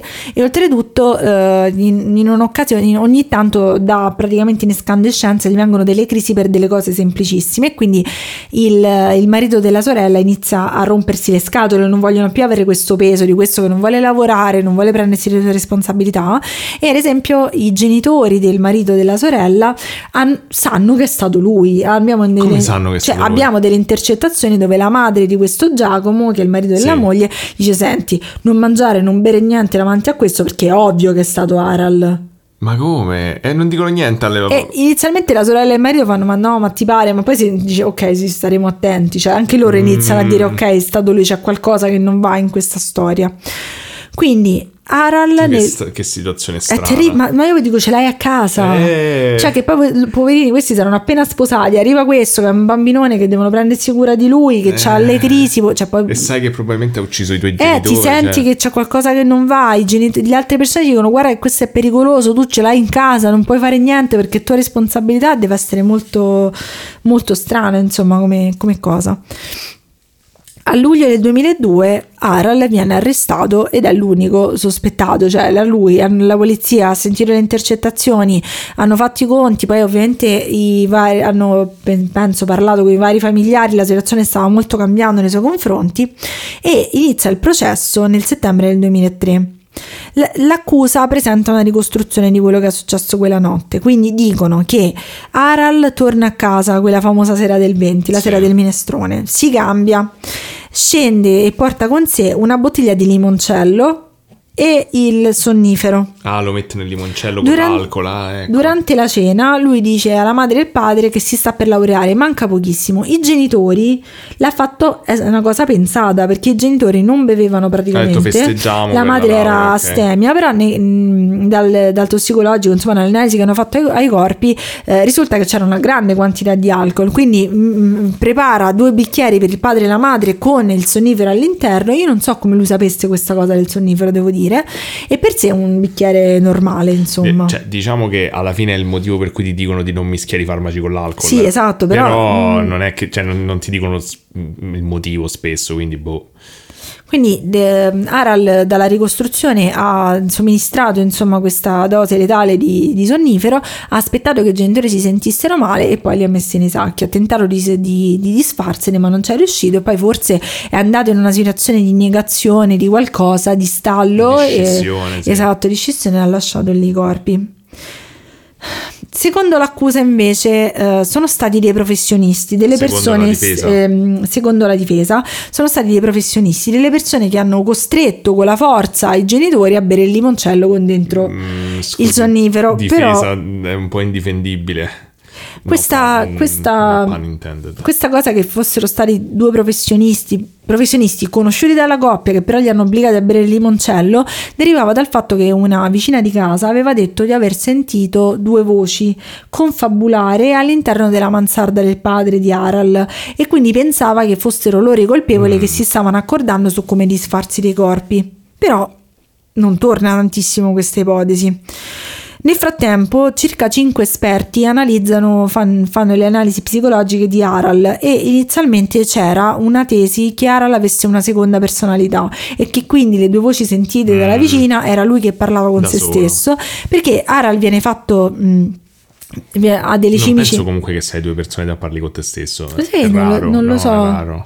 è un'altra cosa Cioè, mm, di solito parli all'interno. Sì, eh, io pensavo una cosa del genere, sentendo le persone, alcuni video di persone che, che mh, hanno le persone, la, la- oddio come si dice adesso, non personalità multipla. Eh, disturbo dissociativo di identità. Esatto, grazie. E, mh, dicono che è molto interna questa cosa, non si parlano tra di loro, però insomma questo si basa anche sul fatto che un giorno fatto- l'hanno lasciato solo nella casa dei genitori con un microfono nascosto e lui ha iniziato a parlare con una voce femminile. Cioè, come se facesse botta e risposta da solo con una voce maschile e una voce femminile. Però pure questo poi non è tornato tanto. E comunque tutti Molto questi. inquietante comunque. Inquietante, lui dice che era uno scherzo, però non lo so, è un po' strano, Non tutta la storia strana. Oddio, effettivamente se mettono un microfono a noi che mentre siamo da soli, penso che... Effettivamente io cambio, faccio le voci dei gatti. Facciamo molti ciao. costantemente. Ehm, però insomma i- tutti gli esperti non trovano un vero e proprio disturbo, tanto che nel maggio del 2004 Aral viene dichiarato colpevole e viene condannato a 28 anni, eh, pena che poi verrà confermata nei vari livelli insomma del, del, mm, del processo. Non mi viene mai la parola processo, non lo so. Vabbè. Aral eh, tutt'oggi continua a eh, dichiararsi innocente e sono stati fatti presenti delle cose, dei dettagli dai suoi avvocati eh, volti per, per cercare di far riaprire il caso. Uno di questi dettagli è che nella giacca del padre è stato trovato un preservativo, quindi stanno tentando di dire che era una questione di vendetta passionale e poi E non poteva usarlo con la madre questo preservativo. Dice che no, no, perché era, era il preservativo era all'interno della mansarda, non lo so, a me non sembra una Vabbè. cosa così lampante. E un'altra cosa, cer- hanno cercato di collegare l'attività di commercialista del padre alla banda della Magliana. Come perché sempre Eh, infatti dicevo, la banda della sta- Magliana? stavo dicendo che praticamente eh, a Roma tutto si risolve con la banda della Sì, Magliana sempre. e però dicono che effettivamente una cosa che dicono che nonostante sia una teoria un po' così è che uno dei suoi libri contabili manca, non è mai stato ritrovato. Beh, magari faceva le zozzerie. Sì, poi- magari faceva i zuzzidi e poi, normali. cioè, non, non- è detto che le due cose siano collegate. Eh, Sappiamo poco adesso di Aral, sappiamo soltanto che eh, lui si è laureato Però, però in- scusami, in tutta questa cosa in realtà le prove a carico di Aral quali sono? Perché per la, ora la abbiamo fatto... scarpa, la, la scarpa 41 Eh. era una scarpa che lui effettivamente aveva. Però lui era pure quello che aveva trovato i sacchi Sì, ma era all'interno. all'interno. Come faceva averla, averla lasciata lì? Però erano comunque sacchi magari di casa. Eh, però non c'era niente se non si impronta, è strano. Sì, però mi sembra non comunque molto calpesti i sacchi prima di circostanziale. usarli. Però, cioè, era lui. Cioè, l'unica cosa mi sembra un po' poco. Eh, però il fatto è che ci sono le incongruenze che abbiamo visto, cioè quando lui diceva che stava dormendo invece ha parlato con quella persona, c'erano tutti i comportamenti strani, c'è l'impronta all'interno dei sacchi, eh, soltanto lui non ha cercato i genitori per tutti quei giorni, il fatto della sorella, mm, Però cioè, non mi sembrano prove schiaccianti. sì, molte persone, ah, delle persone dicono che potrebbe non essere così, però non c'era nessun altro, non c'era segno di scasso, lui aveva le chiavi, non c'erano chiavi che giravano, non è stato visto nessun altro, eh, è, è strana questa storia, lui, lui continua tuttora a dire che lui è innocente. È strano quello, un po' è strano che cioè, o, o sta ancora completamente dissociato da quello che ha No, fatto, oppure è eh, strano che continui a insistere. Cioè, devo dire che... eh, Cioè, cioè, quando le persone vengono condannate a 28 anni di prigione e poi, vabbè, è pure vero che a volte tipo se ti dichiari colpevole poi non puoi più fare appello e tutte queste cose, lui, però, lui continua, cioè lui dice che continua a battersi per la però sua mi, mi innocenza. pare strano, capito? Mm. Non lo so perché lui continua a battersi per la sua innocenza, ha, fatto una- ha preso la- finalmente la laurea in giurisprudenza, questa volta davvero dal carcere eh, tramite, a Pisa, eh, sta scrivendo del- delle raccolte di poesie anche con un buon successo e nel frattempo lui ha anche fatto causa, ha fatto, ha fatto una causa per, per trattamento inumano per il periodo in cui è stato rinchiuso a Mm. Regina Celi, quindi noi a Roma ci portiamo dietro tutte le belle cose. Però insomma, non, cioè, effetti, da una parte sicuramente è. Cioè, Non so, bisognerebbe conoscere meglio la persona, però eh, sto fatto che comunque hai ucciso i tuoi genitori, cioè non è che sembra una persona violenta, che è strano che è in prigione per tutto sto tempo. continua a dire che non è stato. Eh, capito, lui. non è che a un certo punto dici, vabbè, cioè, ormai sto qui. Cioè, lui sembrava. ehm, comunque aver subito molto il peso psicologico quantomeno o dell'omicidio o della, della scena che aveva visto. Cioè abbiamo queste due ipotesi. In entrambi i casi, se lui aveva subito così tanto il trauma dell'omicidio, come è giusto che sia, vuol dire che evidentemente non era così, eh, come dire, sociopatico. Sì, non credo, però da e, una e parte... quindi scusa, dico che però a quel punto vuol dire che lui eh, probabilmente se già nei giorni seguenti stava così, non è una cosa come sappiamo a cui ti abitui, cioè vuol dire che in prigione lui doveva essere divorato dai sensi di colpa. Cioè, se pensi, per- se, se è davvero stato lui, lui ha messo i corpi dove non li poteva vedere e se l'ha dimenticati. Mentre stava dalla sorella gli tornavano le memorie di quello che aveva fatto in sogno ed era torturato da questa cosa, però era comunque in una parte del- del- della sua psiche, capito?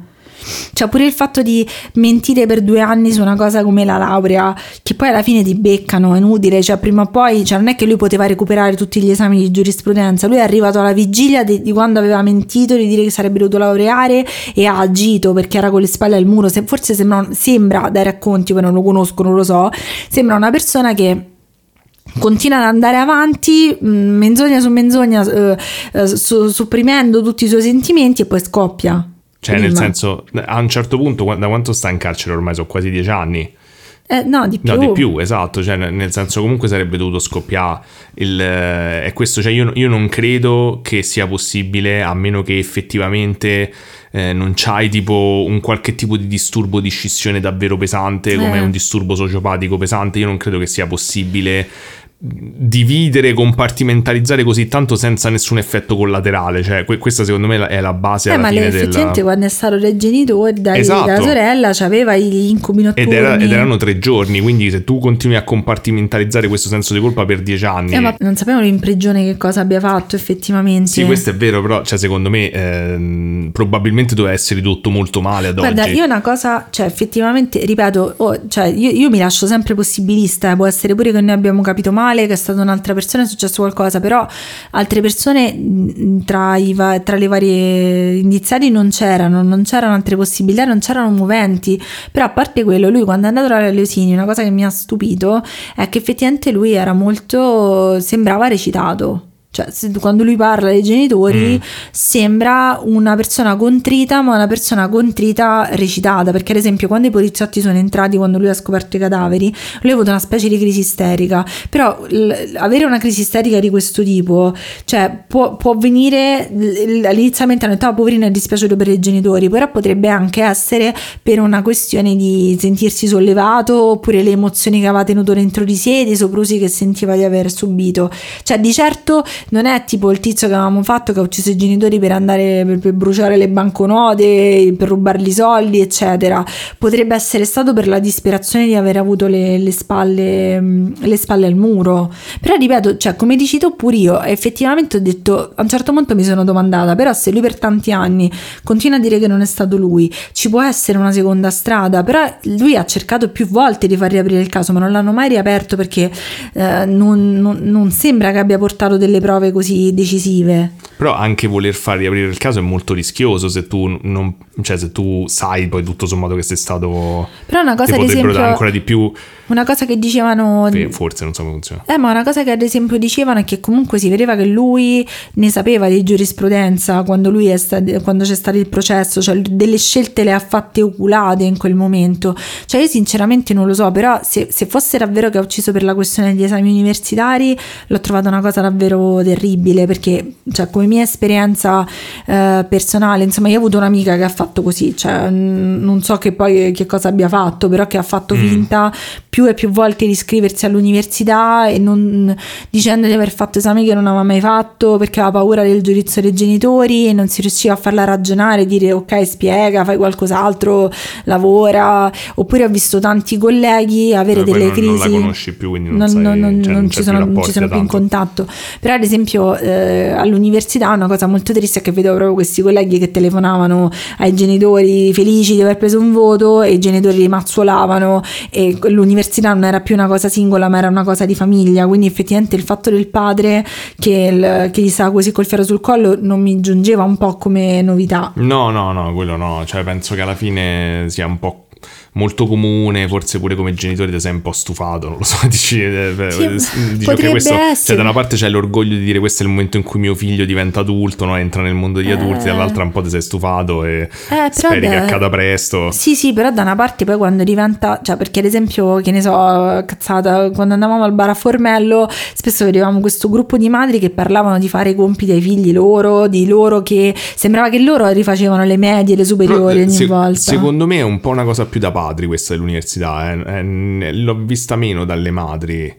Non lo so, oddio, non, non- vabbè, la, mia- la- la persona che conoscevo che ha fatto questi- questa cosa di, di Vincere era la madre che gli Mm. stava davvero tanto dietro, però è vero, c'hai ragione, molte persone era più il padre, però in ogni caso già cioè, per me almeno il periodo dell'università è stato difficilissimo, ti senti davvero super eh, perso, cioè l'università secondo me è una cosa, ti senti Eh, io non ho finita, però per me c'era anche... Beh, io ho fatto un anno in più di te, non è che ho fatto cent'anni più Però per, te. per me c'era chiaramente anche il problema che mio padre, cioè, faceva il professore praticamente alla Eh. stessa facoltà in cui stavo io. Chiaramente mio padre si era fatto cambiare di anno, però tutti sapevano poi dal cognome chi Eh quindi era sì, un po' era un casino. difficile. Però ad esempio, cioè, ad esempio nel mio caso io ho avuto tantissimo la pressione dei miei genitori a fare l'università. Sì. Cioè io volevo da subito iniziare una carriera artistica, però i miei genitori inizialmente non hanno mai accettato, insomma, è una cosa abbastanza recente che ora sono tutti pavoni felici che lavoro, faccio cose, però non hanno mai accettato il fatto che io volessi fare una carriera puramente artistica, quindi alla fine io ho ceduto, mi sono fatta tre anni in università che sono stati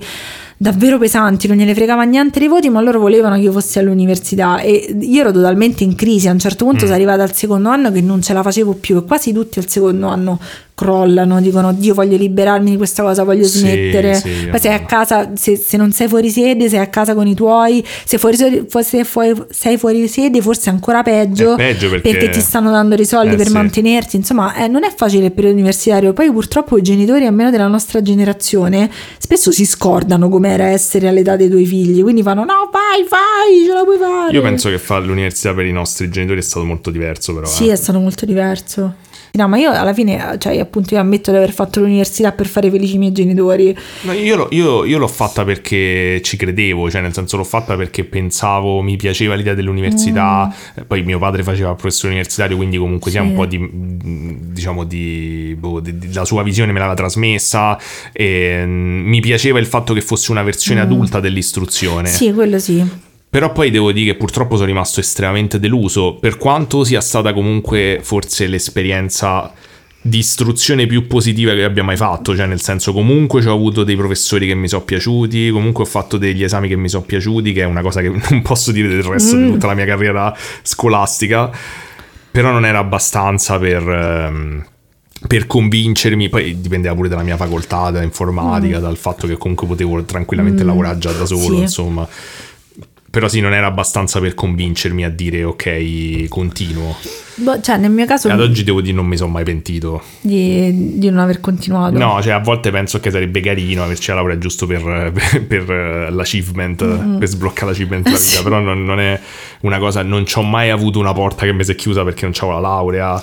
Boh, Eh, io, non, io non ci faccio niente, sincer- cioè nel senso per me la laurea è stata come la scuola di cucina, conto- mi sono resa conto che era una cosa che non mi interessava e non, e non mi piaceva dopo averla fatta, so- comunque sono andata bene, mi sono laureata, ho fatto la tesi, però poi quando mia madre, mio padre mi ha detto vabbè adesso continuerai, ho fatto no. Mm, da- diciamo andando avanti nella carriera ho realizzato che comunque sia delle cose sono sono molto interessanti, cioè cose anche che davo per No, scontate. ma io pure, cioè degli esami bellissimi abbiamo fatto. No, io c'erano cose che magari dicevo, ma questa a che mi serve? Poi chiaramente andando avanti ho cominciato a capire l'utilità che magari appunto ne- nella pratica è una volta ti capita Eh professionalmente, però sai che esiste quella cosa, te la puoi andare a vedere, da- diciamo con l'esperienza poi lavorativa la impari molto velocemente rispetto a quando sei all'università. Mm, sì, è vero, cioè, io alla fine ho aspettato. Però ti introduce a dei de- delle cose che magari non avresti mai avuto modo di sapere che esistevano.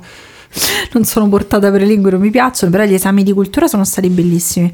E poi è un'esperienza, però a posteriori, cioè adesso, beh, dopo terapia, anni, eh, mi sarei opposta di più, sinceramente. Mm. Ma a me piace il fatto che tu sia laureata, io no. È arrapante. Eh, sì, ogni tanto mi fa questo bullismo del fatto che tu sia laureata vero, mi piace. Forse c'è questo strano rapporto un po', Sadomaso un po' di sadomaso laurea. di, di istruzione. Vabbè, fateci sapere voi le vostre esperienze universitarie. E se, e se state adesso facendo laurea università, sappiate che Coraggio. appunto coraggio è normale, si, si fallisce ma non succede niente perché poi qua effettivamente quando hai tanti esami uno dopo l'altro vai in questa mentalità di fare no devo fare bene, devo prendere to-". io alla fine, raga, io l'ultimo esame che ho fatto ho accettato un 18 felicissima. Ma sì, ma poi c'è pure il fatto che il mondo dopo la laurea è una cosa molto Diversa. molto diversa, molto diversa. Quindi vedrete che- Cioè, cioè- se si chiude un capitolo, se ne apre un altro, poi capirete meglio come funzionano le cose. Ma ve la cavate, settore. ve la cavate e poi le cose eh, purtroppo a volte i genitori sono un po' dei boomeroni che, che sono rimasti a vabbè mette lauree trovi subito Sì, lavoro poi e vai a lavorare all'Enel, poi c'è il contratto a tempo indeterminato e ti sei sistemato E pam, pum, e ti pim. compri casa senza il mutuo. Esatto, quindi eh, fatevi coraggio, se state, vi state laureando vi mandiamo tutto il nostro amore e supporto.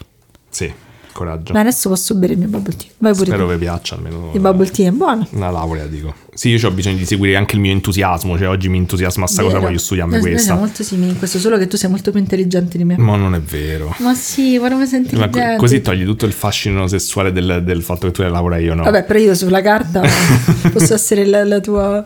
Lo so. La mia sugar daddy di, di, Di laurea. di laurea, di, di educazione. Vabbè, e adesso questo, questo bellissimo 200.000 Non so come euro. mi paghi, mi paghi in, eh, in istruzione con, la tua- con i Tu tuoi crediti universitari. Esatto, i tuoi crediti di CFU. e poi alla fine ti do 500 euro. Vabbè, ma comunque sta, non so, è passato un po' di tempo. Eh, infatti sì. Dura tantissimo, vabbè. Perché ti eri infervorato quando ehm, Mm, sì, poi telefono a qualcuno? sì, mo mi faccio una bella telefonatina. Te l'ho detto e comunque poi non saremmo riusciti ad andare a prendere il bubble tea. Eh sì, avevi ragione. Vabbè, eh, allora questa, in questo episodio, eh, mo Giulia dice subito, parliamo di UFO? No, non parliamo di UFO, parliamo di qualcosa che Ah. dici sempre. Quando ti dico degli UFO. Cosa mi dici? Non parliamo di UFO, quindi tu dici parliamo di... Andiani? Fantasmi? No, Santi? no. Ho fatto sempre la battuta. Ma di uso! Sì! Eh, no, di uso! Sono i miei preferiti gli uso!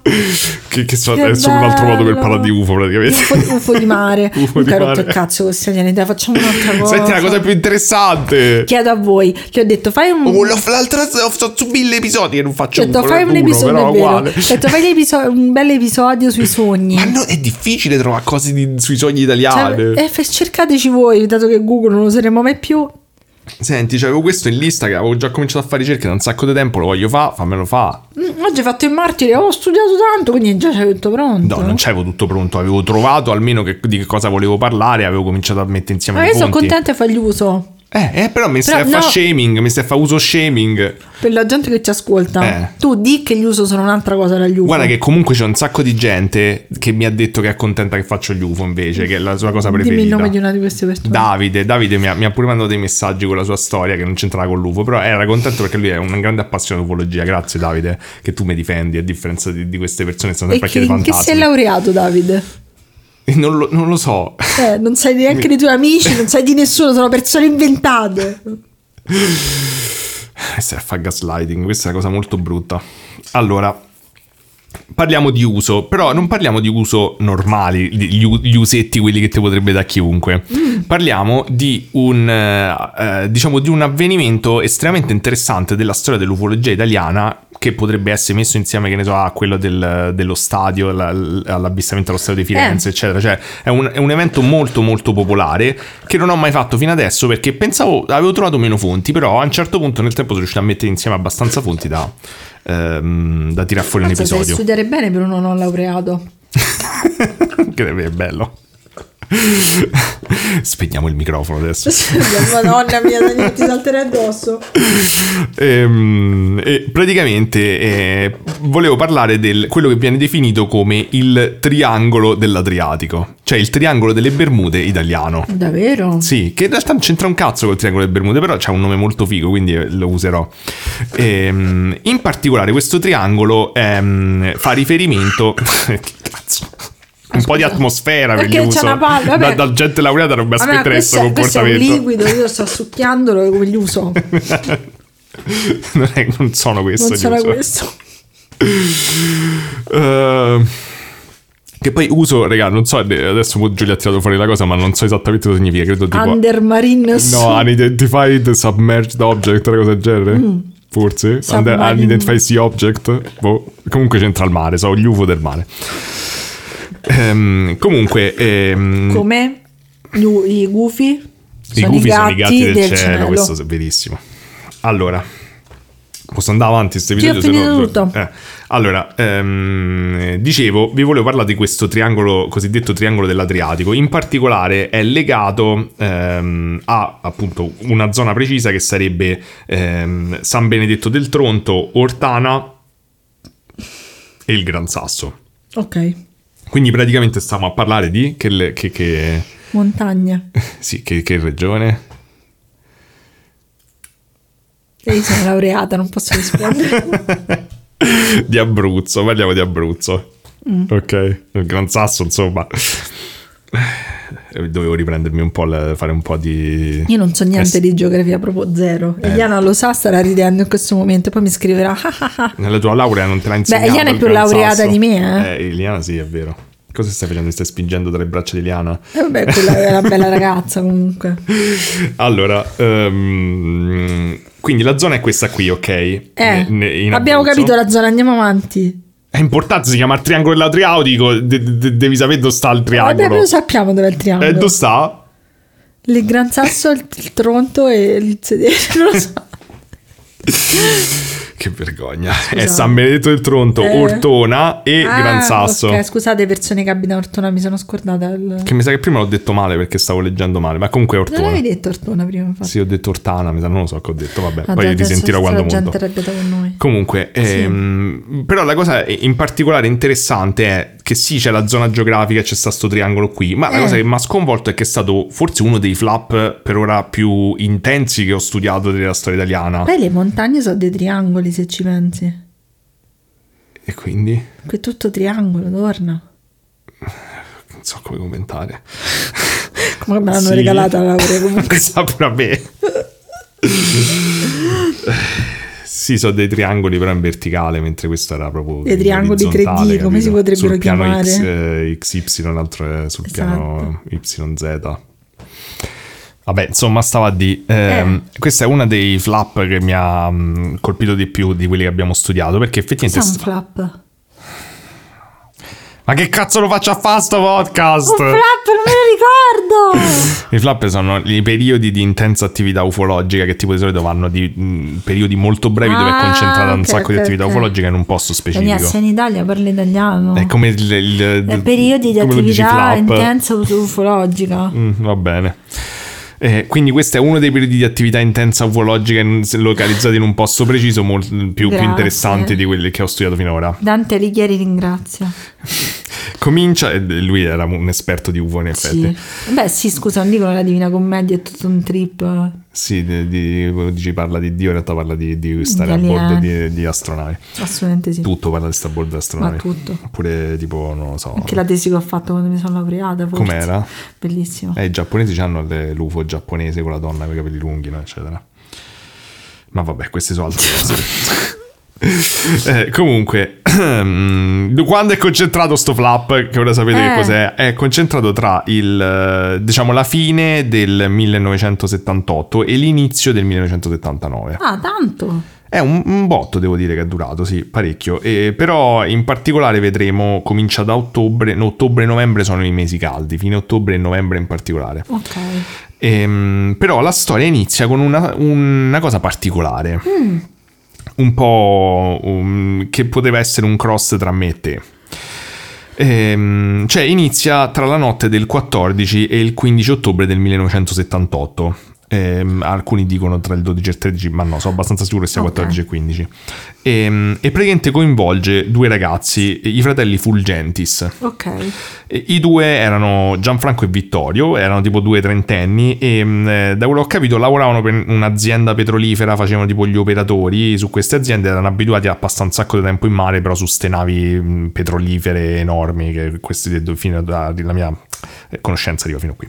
E, mh, però erano tornati a Martinscuro, che sta sempre sulla costa adriatica, insomma, de- um, abruzzese, e, mm, in, in un periodo praticamente in cui non lavoravano, Ah. credo che appunto siano stagionali questo tipo di lavori poi, no?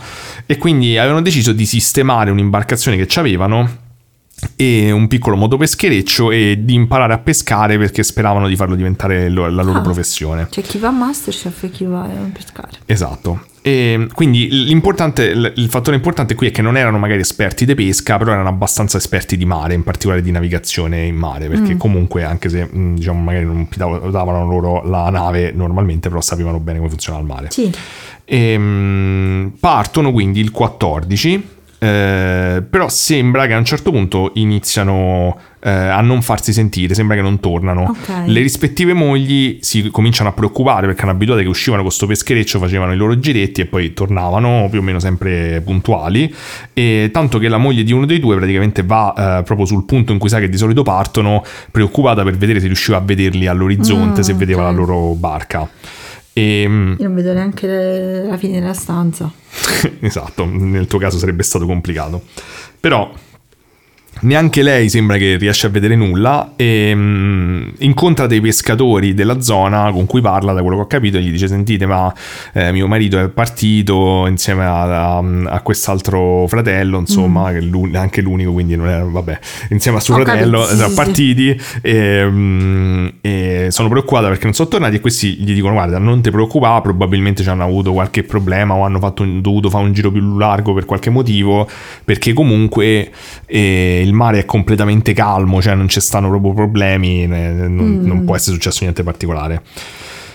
E lei quindi si tranquillizza e torna a casa, però purtroppo le cose non finiscono bene perché l'autorità la, la raggiunge insomma per avvertirla che avevano ritrovato il peschereccio affondato ehm, e a, a 20 metri di profondità e avevano trovato anche i corpi dei due fratelli di lato al No. peschereccio.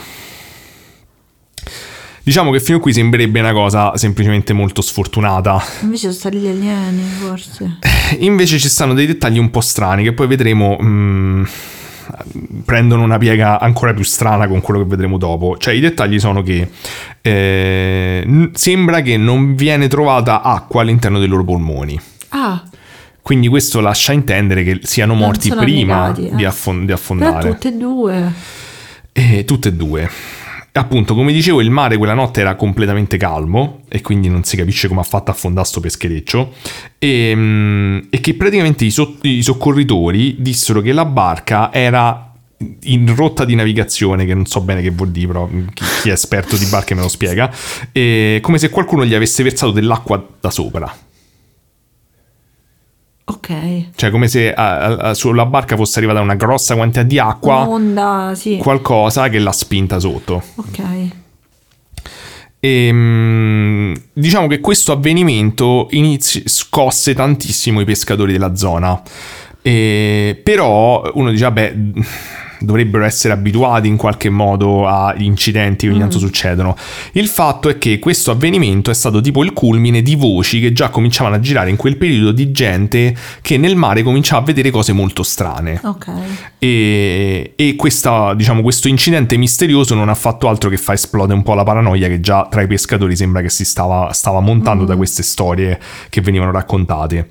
E, e la situazione è destinata a peggiorare solamente nei, diciamo, nelle settimane e nei mesi seguenti. Tanto che diventa talmente tanto forte e assume una risonanza mediatica tanto forte che ci- le televisioni, la gente comincia ad andare sul posto. Ci- pare famosa, eh, non ho avuto tempo di cercarla, però una mm, diretta che ha fatto Emilio Fede, che all'epoca Ah. lavorava ancora alla Rai, dove stava lì tipo una diretta interminabile per cercare di capire che cosa stava succedendo Ah, nei mari ok. adriatici in questo, in questo diciamo, spe- s- d- d- pezzo, striscia di mare adriatico. Ok. Ehm, praticamente cominciamo perché eh, ho cercato di raccogliere appunto nel tempo, lì dicevo di, di farmi un'idea più precisa, ho cercato di trovare quante più testimonianze possibili di che cosa è successo in quei giorni. Ne ho Sì. trovate tantissime. Sì. Alla fine ne, ho- ne sono riuscito a trovare tantissime, non le ho messe tutte infatti, però eh, riesco a farti quasi giorno per giorno perché praticamente ce ne stavano veramente tante. Ho preso comunque quelle un po' più interessanti che secondo me danno un quadro un po' più eh, interessante, però vi dico anche quando ci stavano testimonianze della stessa cosa, ehm, che magari ho saltato, però perché molte persone vedono le stesse cose. Ehm, diciamo che la prima... ehm, più diciamo nota è quella del mercoledì, mercoledì 18 ottobre. Eh, praticamente alle ore 9 ehm, le condizioni meteorologiche erano sole, non c'era assenza di vento, il mare era calmo, eccetera. E praticamente a 4 miglia a largo di eh, Pedaso, che non so dove sia, a sud verso Cupera, questa è il, mm-hmm. il, la, diciamo, la, l'indicazione geografica, eh, questo pescatore dice che ehm, vede un'improvvisa colonna di acqua del diametro di circa 5 metri che si solleva a non meno di 5, 150 metri dalla loro imbarcazione che si chiamava Gabriele Padre, okay. e, lasciandosi poi ricadere sulla pu- superficie del mare. Da così come... Esatto, una colonna tipo un geyser. Okay. Diceva che l'altezza della colonna è stata valutata a 30 metri. Oh cavolo. Cioè 30 metri è un palazzo tipo 9 piani, pure di più. Madonna e larga 5 metri comunque sia. Praticamente questa è una delle cose che sicuramente non sono gli unici a vedere, ci stanno un sacco di segnalazioni di cose del genere, eh, di altri pescatori che vedono queste colonne d'acqua che partono okay. di, di, di, botto e, e, poi ricadono e durano magari, che ne so, 4-5 secondi o anche di più. E le dimensioni di queste colonne però sono spesso diverse, alcune sono alte 10 metri, mm. alcune insomma così, non so tutte uguali, però il fenomeno sembra osservato da tanta gente. E, um, diciamo, un altro avvistamento famoso è martedì 24 ottobre alle 9.06 e quello di prima erano le 9 e i testimoni sono Fausto Ricci e Florindo Soncini. Ok. E il, il loro motopesca si chiama Repepì Repepì Repepì, la Pepi oh, Repepì e, praticamente ehm, a circa 200 metri dalla poppa della nave di, vedono affiorare in superficie un grande corpo scuro lungo oh, 20 metri. Madonna! Ma sei sicuro se no non è Nessie? non credo, eh, vedremo dopo. Eh, viene osservato per circa mezzo minuto e poi si è immerso senza fare il minimo rumore. Te ne vai, ti butti là, scappi. La prima ipotesi che fanno è ok, sarà una balena, certo una balena sulle coste adriatiche, però pare che ci stanno, anche se è molto raro. Eh, raramente, manzo. Il problema è che il fondale era 10 metri. Non ci arrivava manco. E come fa una balena a stare in fondale alto 10 metri? tutta. Esatto, cioè non, quindi dice che l'idea viene subito abbandonata e non si sa bene che cos'è. Ehm, no, vabbè, queste cose mi terrorizzano. Praticamente le, le, continuano anche nei giorni successivi, mm. però arriviamo a novembre. Sul messaggero dell'8 novembre del 1978 esce un articolo che parla di un peschereccio praticamente che a largo di San Benedetto del Tronto aveva fatto questo avvistamento strano. E, um, ho trovato questa citazione che non ho capito se viene proprio dal giornale perché non sono riuscito a trovare l'articolo mm. del giornale però tutti dicono ah questa viene dal messaggero sembra tipo un, l'intervista ad un, uh, eh, ad un pescatore marinaio. che ne parla, sì, un marinaio insomma.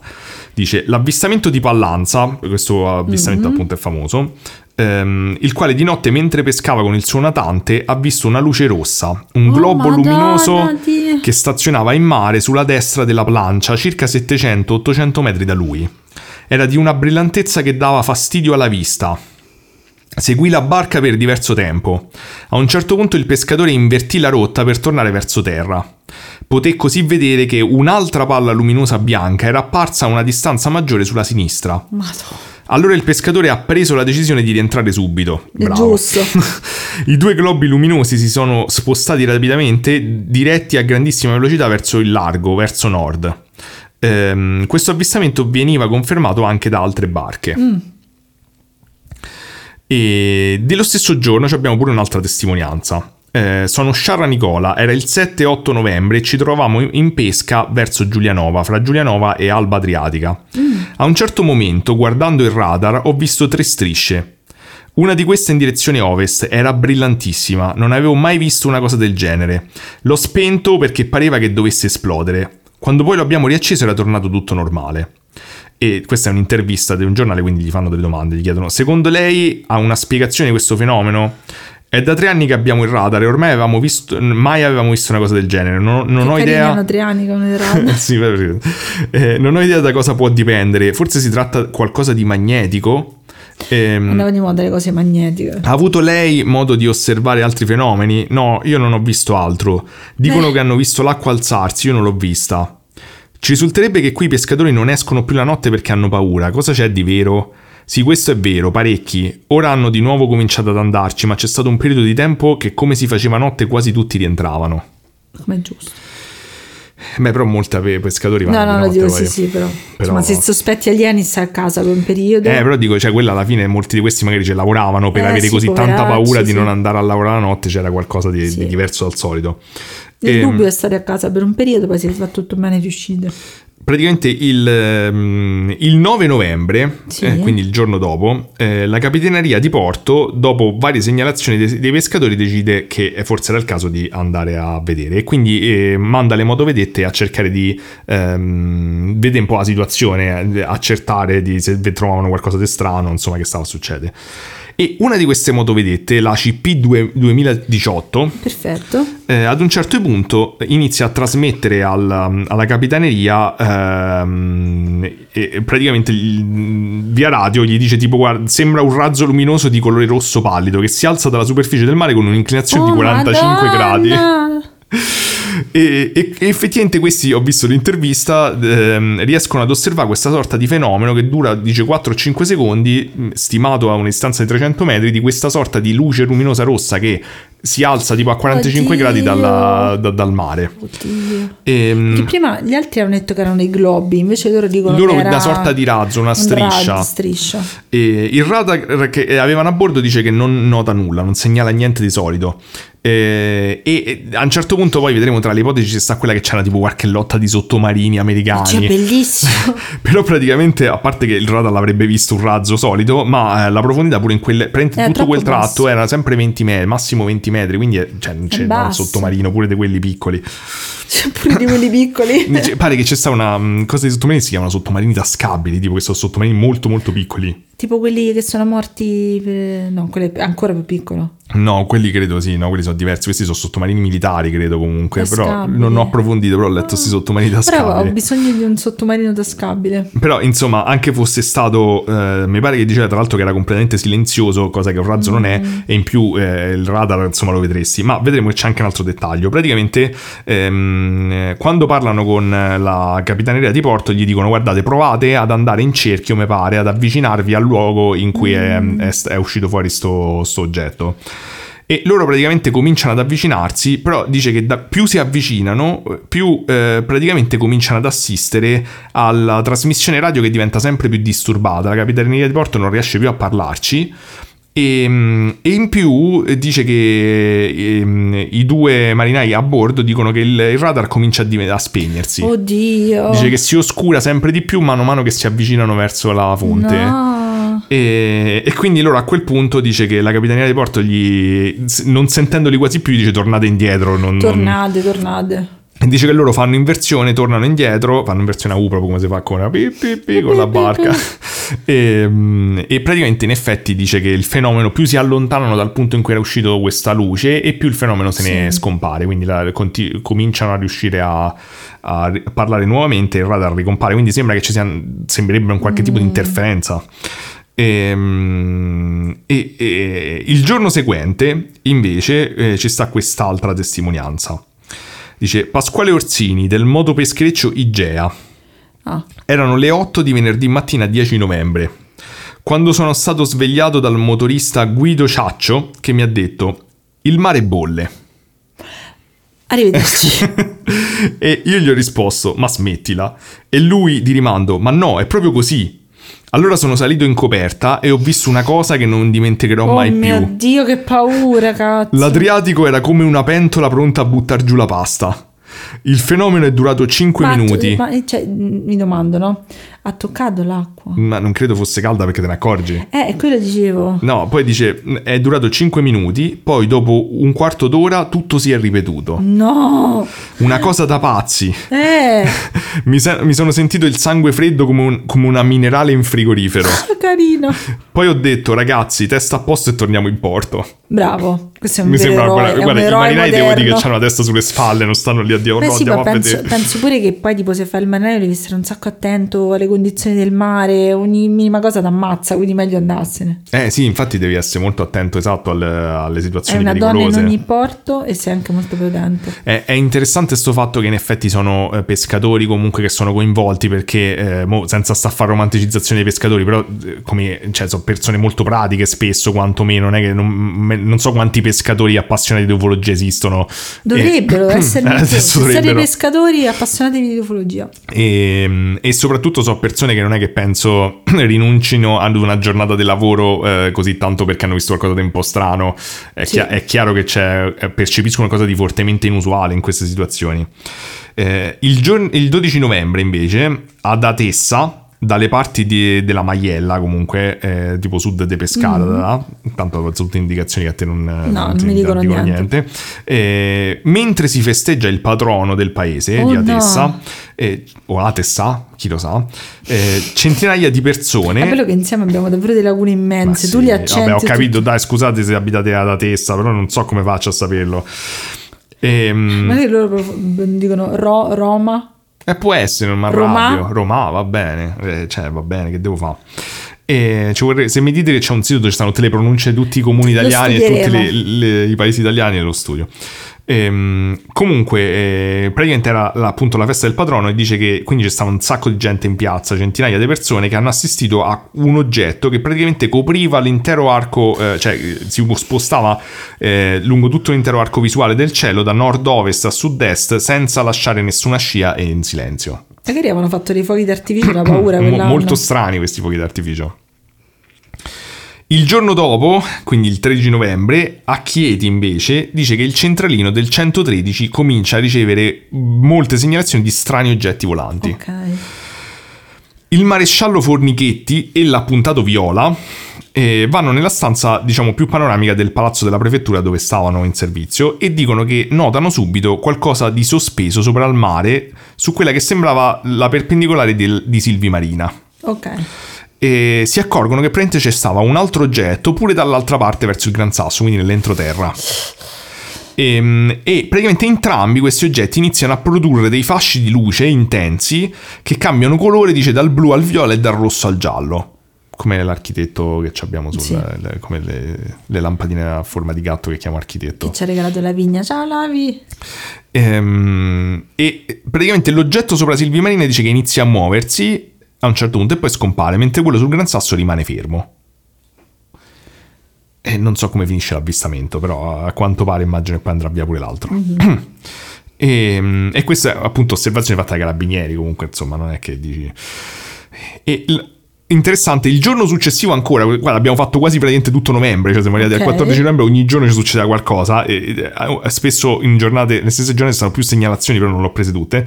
Ehm, martedì sera del 14 novembre ehm, viene coinvolta eh, nel- in un avvistamento una redattrice del Messaggero.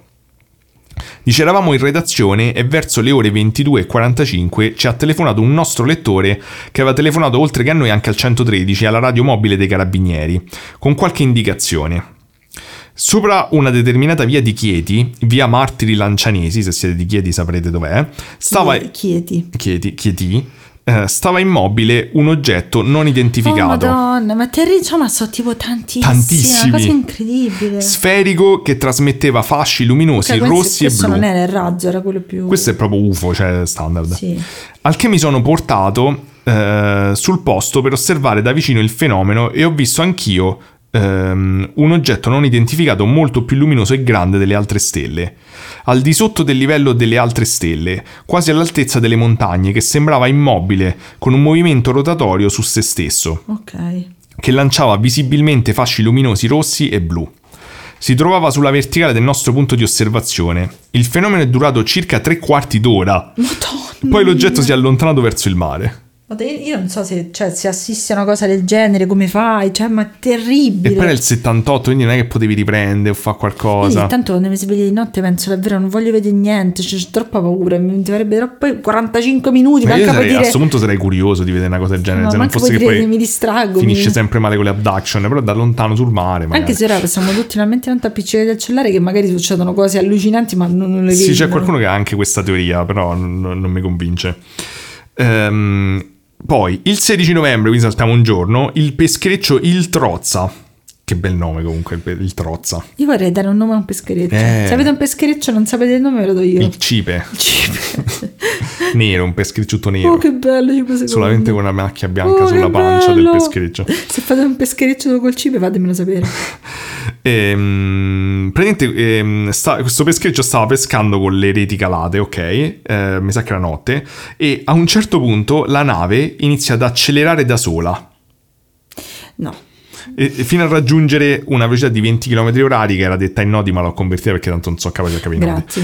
Non Ehm, saputo neanche io, sinceramente. No, no, infatti. E no- non solo, ma praticamente dice che l'acqua intorno alla nave diventa totalmente bianca Oddio santo. e la bussola impazzisce. Ok. E questa cosa della bussola che impazzisce pure sta in un sacco di testimonianze. Gli impazzisce la bussola e il radar. Però a volte tipo il radar continua a funzionare, la bussola eh, non funziona, oppure la bussola funziona e il radar no. Ehm, che è strano perché se è un fenomeno magnetico, cioè tutte e due, quindi boh. Vabbè, magari gli alieni dicono così, almeno una cosa ce l'hanno. Una cosa che funziona, dai. Ehm, il fenomeno dice che dura per un po' e quando tutto torna alla normalità, la barca. eh, trovano la barca ruotata di 45 gradi rispetto alla rotta originale. No, no, no. Sempre 40, tutto 45 Tutto gradi. 45 gradi. Poi le cose vanno avanti per un po'. eh, ci sono altri casi che mo non te cito. No. eh, e, però arriviamo a dicembre.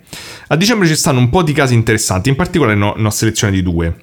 Uno è il 21 dicembre. Ehm, perché è un caso abbastanza assurdo. Praticamente siamo a Bellaria, che quindi è vicino Rimini, non è in Abruzzo, però sta sempre sulla costa adriatica se sali insomma più su.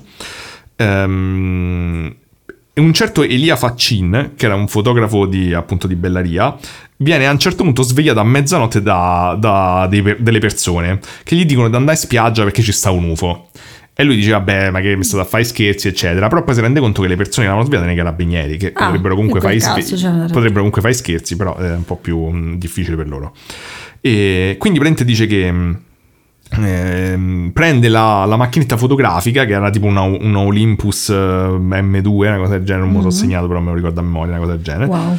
E, no, perché probabilmente è sbagliato. E praticamente dice che vanno, va- corre in spiaggia per vedere che cazzo c'era. E a quanto pare all'orizzonte c'era una sorta di for- fortissima luce arancione Oddio. che, mh, che era stata visibile dalle nove e mezza di sera all'una e mezzo di notte. Oddio. C'è un botto di ore. E praticamente dice che tutta Bellaria e tutto il Cesenatico avevano assistito e stavano, eh, stavano tutti in spiaggia a guardare sta cosa assurda. E, mm, Elia dice che praticamente quando è arrivato in spiaggia eh, Eh. si è reso conto che non riusciva a scattare nessuna foto perché l'obiettivo automatico, insomma la, la chiusura automatica dell'obiettivo non pare che non funzionasse. Eh no, però rom- rompete anche le cose delle persone. E che, si, e che la batteria si era scaricata subito. E io mi sono chiesto, ma già c'erano le batterie queste eh, macchine fotografiche? no, c'ha le batterie normali. Eh, poi sono a vedere, effettivamente è vero, c'è la batteria perché Però c'è il flash. Eh, però cioè- quelle normali, le batterie de- Sì, sì, sì, eh. commerciali. Però non mi ricordavo che c'erano le batterie dentro le Eh, reflex la- me la vecchie. ricordavo sta cosa, effettivamente mia madre cioè, gli piaceva fare le Però poi ho foto. pensato cioè. il, flash, il flash effettivamente come fai se Eh, no. infatti.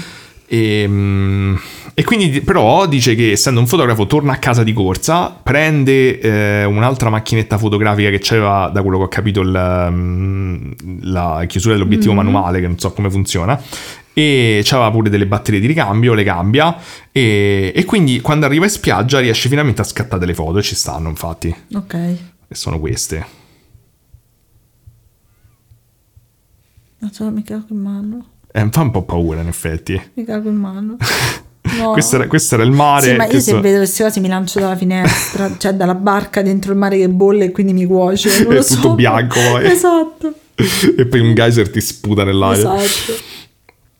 E la gente dice che, Che cominciano, scambiavano cominciano a fare delle ipotesi, dicono ok forse sono delle navi con delle luci Guarda, molto forti. Non puoi fare delle ipotesi per quello che è, non lo so. Non so che cazzo può essere. Stavano dando fuoco al mare. Esatto, so. a un certo punto dicono allora potrebbero essere delle navi, però la, la E sono capitaneria una sopra l'altra questa. Sì. Ma che cazzo di navi ci sono? Le matite. Se è pure verde poi, se vedi un po' verde un po' Eh, rosso. La, la no. capitaneria di porto gli dice guarda, mh, non possono Palloni essere navi. No, gli dice non possono essere navi perché non ci stanno navi. E poi le navi non vanno nel cielo. Mm, Sì, eh, vabbè, questo è però l'orizzonte, dice ok. Però dice non possono essere navi perché le navi non, eh, non ci sono, dato che il mare è mosso, hanno messo il divieto di navigazione. E, e in più, ehm, praticamente dice che, cioè la guardia costiera dice questa cosa, mi pare. Sì. E, mm, E allora dicono ok, nella, eh, diciamo, nel- nell'Adriatico, eh, poi vedremo questa è una cosa, un dettaglio importante, però ci stanno varie piattaforme eh, che, per- che estraggono il metano, perché c'è un botto di metano nell'Adriatico. Sì. Quindi dicono forse una di queste piattaforme ha preso fuoco, Potrebbe essere. però in quella direzione non c'era nessuna piattaforma e nei giorni seguenti non, c'è mai neanche, stato... E non c'era neanche il metano. Non può darsi e, e nei giorni seguenti non c'è mai stata nessuna notizia di mm, piattaforme che sono andate a fuoco quindi non, non si sa. E il fatto che tra l'altro ehm, ci fosse diciamo eh, sia durato così tanto tempo cioè forse è il fenomeno che- che Madonna conosco che è durato più mia, tempo eh, c'era gente che si era messa con eh, il, il telescopio a cercare di guardare. Ci stanno testimonianze di gente tipo un- uno studente di Bologna che si era messo col telescopio suo a guardare e diceva che vedeva come se ci fossero delle tor- una torretta di lato queste qui come se fossero delle torrette in cui Vedi? vedeva delle luci verdi. In questo io differisco, io mi sarei messa con le spalle al fenomeno Per non vederlo, per non vedere a fare cazzi miei perché non, non mi giravo e finiva. Ma to, come cazzo fai? Spavent- cioè, una delle cose più spaventose che ho mai visto fotografato. È abbastanza, sì, è strano, è inquietante, dai. perché dici, boh, potrebbe essere un tramonto, ma non è così che sono fatti i tramonti. Cioè, Ma che cazzo di tramonti hai visto nella vita tua? Cioè, eh, eh sì, ehm, e veramente, cioè, sto fatto dura così tanto mi ha, spiazzato. Ehm, arriviamo poi al 24 dicembre, sì. quindi qualche giorno dopo, dove succede un altro evento molto famoso. Qui torniamo in, ehm, in Abruzzo. Sì. Praticamente eh, a Pietra Camela, che sta vicino Teramo, ci stava una, c'è sta, o forse ancora, una centrale elettrica. Sì. E all'epoca eh, c'erano, del 28 dicembre, c'erano due operatori di servizio. Ma pure a Natale rompono i coglioni italiani. Eh beh, eh sì, sì. C'erano due operatori di servizio che si stavano il turno e praticamente uno dei due eh, dormiva e l'altro stava, mh, diciamo, di guardia e c'era un generatore, il secondo generatore in funzione che il primo invece era È spento. una Jurassic Park situation. Che uno dei due si Jurassic Park? distrae, tocca qualcosa e scoppia tutto. Che cazzo c'entrerebbe in questo podcast? Non lo so. e poi arriva il velociraptor. Esatto. no. Ma che tipo hai presente che il tizio che cioè Jurassic Park andava tutto bene fino a quello che non si è sbagliato, no? Si sono sbagliati. Che hanno fatto? Ti ricordi c'era quelle non c'era mi ricordo perché succede il tizio di casino. Seinfeld. Non- io mi ricordo che gli- ehm, C'era uno che i dinosauri mangiava- a un certo punto si incazzano e cominciano a sfondare tutto. No, c'era uno che mangiava Scusa, io non ho mai visto Jurassic Park, però c'era uno che Come non mangiava un mai visto panino. Jurassic Park? Io No, l'ho visto solo- 10.000 io ho visto volte. solo all'inizio, l'ho visto con te e ho detto che ho fatto che palle, fa sempre così. No, è carino. Eh, vediamo Jurassic Park un giorno. Eh, dai, ma seriamente non Ho visto solo visto? l'inizio, però... Ma stasera vediamo Jurassic No, Park. non mi va stasera, stasera c'ho altro da fare. Dai, ma quindi pure tutto il meme di quello che si toglie gli occhiali. No, no, fino a lì l'ho visto, ho visto solo le parti più interessanti iniziali. Poi quando i bambini A me- vanno forse nella mi fa ancora mensa paura Jurassic fanno Park. paura. Eh, a me, c'erano a me fanno molta paura. A me fanno schifo, come sapete, gli animatroni. Ma non stanno sott'acqua. C'era quel tizio che stava a mangiare il panino, poi tocca una cosa e, ti- e si apre il recinto, esce un dinosauro e li sono fottuti tutti. Io so così. Sì, comunque c'è proprio sicurezza zero, voglio Eh, ma dire. pure qua mi, mi pensavo che Ma non sai che cosa è successo? Come fai a Secondo me giudicarsi i poveri cristi? C'erano i dinosauri, Benedetto, Benedetto del Tronto, dove era c'aveva dei Ma dinosauri? no, era Teramo. era- A Teramo c'aveva dei dinosauri, ditelo dai. Allora, ehm, Eh. Mentre questo qui sta lì di guardia al generatore, dice che comincia a sentirsi male. Forse aveva mangiato troppo per il 24 dicembre, non lo Eh, sappiamo. ancora non aveva andato a casa. Era notte, forse avevano festeggiato lì. Ah, è, è vero, sì. Ehm, però dice che si sente male, in particolare dice di sentirsi totalmente privo di energie, quasi paralizzato. Eh, È la vita tua praticamente. E mentre si trova in questo stato, ehm, che già di per sé non deve essere piacevole, nota una cosa che non dovrebbe accadere quando te stai male. Cioè, Velociraptor era uscito. no, Lo sappiamo tutti, ma, eravamo. no, ma che eh, tutti i, i sensori del, del generatore cominciano a impazzire. E. mm, Ma perché devi ficcare per forza i dinosauri? Per una volta ti ho fatto gli uso e te mi devi ficcare i dinosauri No, a perché questa storia, più. non c'entrano. È tutto impazzito, quindi ce l'aveva nel sedere. Sì. Ehm, mi hai fatto perdere il punto. Eh, e se ti sta- stavo a dire, ok, sente, vede tutta sta roba che è impazzita e non riesce praticamente neanche ad azionare il pulsante allarme, dice, perché sentiva troppo sta pesantezza assurda, Mm. strana, quasi paralizzante. Si erano mangiati, la vigilia. mm. Dopo un minuto, praticamente, questa situazione sembra eh, rientrare nella normalità. Lui era ancora un po' scosso, però comincia a risentirsi decente. Però, mentre si sta ancora riprende, vede tipo dei lampi riflessi nella finestra. Quindi corre fuori a vedere e praticamente vede nel bosco... Una palla, la palla o voglio indovinare se è la palla o il missile. Secondo me è la palla che se cerne Missili. Se cerne che cosa, fulmini? Sì. Eh, è una sfera Dove fai? infuocata, Eh. giallo-arancio, non si cerne missili, No. eh, nel bosco però, dai contorni indefiniti, quindi non so se dirti Eh. che era proprio una palla, una Vabbè, sfera, no, non è una sfera metallica, vabbè, eh. era una sorta di globo mm, Di incandescente, potere, tipo sì. sì. E praticamente mentre guarda l'oggetto, eh, l'operatore dice che prova un forte bruciore agli occhi. Questa cosa, come abbiamo visto, è successa pure al caso di prima. In generale, negli UFO a volte succede questa cosa strana, Mm. sensazione di bruciore agli occhi. Forse se fissi comunque sia una luce molto intensa, ti bruciano gli occhi. Però vabbè, secondo me è sicuramente paranormale. Infatti uso le, le gocce per, per, Per guardare gli UFO, Sì. sì, fai bene. Oppure devi usare il- come si facevano le- i negativi quando guardi l'eclissi, no? Ti metti davanti a vedere. Eh, dove lo trovi in negativo adesso? Eh, adesso è impossibile, Eh, però qua- quando da piccolo vedevo l'eclissi solare, di solito io pure, io pure le le facevo, negative. però erano sempre vacanze in montagna dove non c'era un più di mia nonna. Ok. Ehm, poi dice che a un certo punto questo oggetto si muove e si sposta rapidamente verso il Gran Sasso, Ok. ma contemporaneamente compare un altro oggetto gran- dalle parti del Gran Sasso che lui definisce a forma di cappello di Fantino. Cavolo, ma cioè, non, hai, non hai messo tutto insieme? Era il 24 dicembre. Era la stella cometa. Era Babbo Natale. Era Babbo Natale! che stava facendo i cazzi suoi come è giusto che Beh, sia. nessuno l'ha mai visto, quindi non si sa bene quella forma Se magari. magari Babbo col- Natale è una sfera di energia. Eh, magari è una sfera di energia perché tutti pensano, vabbè, Babbo Natale, la barba, la cosa Eh, rossa. Quella è la, la- sfera l'umanizzazione di Babbo È Natale. una sfera di energia dei, no- dei nostri pensieri che si uniscono a fare un Babbo Natale. Eh sì, è come gli angeli che li facciamo con le aluci, uomini Beh, con le se ali, no? c'aveva Per le la nave a descrizioni forma di bibliche. cappello io lo accetto, cioè non è che cioè, la renne è una cosa passata. Eh sì, sì, dai. Ci me torna, torna tutto, l'ho risolto tutto. Forse sì, forse è tutto così in effetti. Eh, però nessuno ricevette un regalo a quanto pare da questa Le esperienza. gocce per gli occhi per vedere meglio Babbo Natale. No, non, non lo so se era Babbo Natale o la nave, cioè nel senso la nave ha detto che è Babbo Natale, quindi Babbo Natale è il cappello da Fantino. è bellissimo. Ce lo vedo però. Eh, ma quindi tu sai com'è un cappello da Fantino? Che io mi sono preso la foto Sì, perché non lo sapevo come era fatto. Che- è una specie di caschetto solo che c'è una piccola visitina. Eh, così, sì, è Sì, tipo una sì. lumaca. Beh, per me è una lumaca. ma cazzo, questo è molto elegante però. Bello, non è così di solito. No, è un po', questo è un po' da signorina, c'ha i fiocchetti. Ma non è un fiocchetto.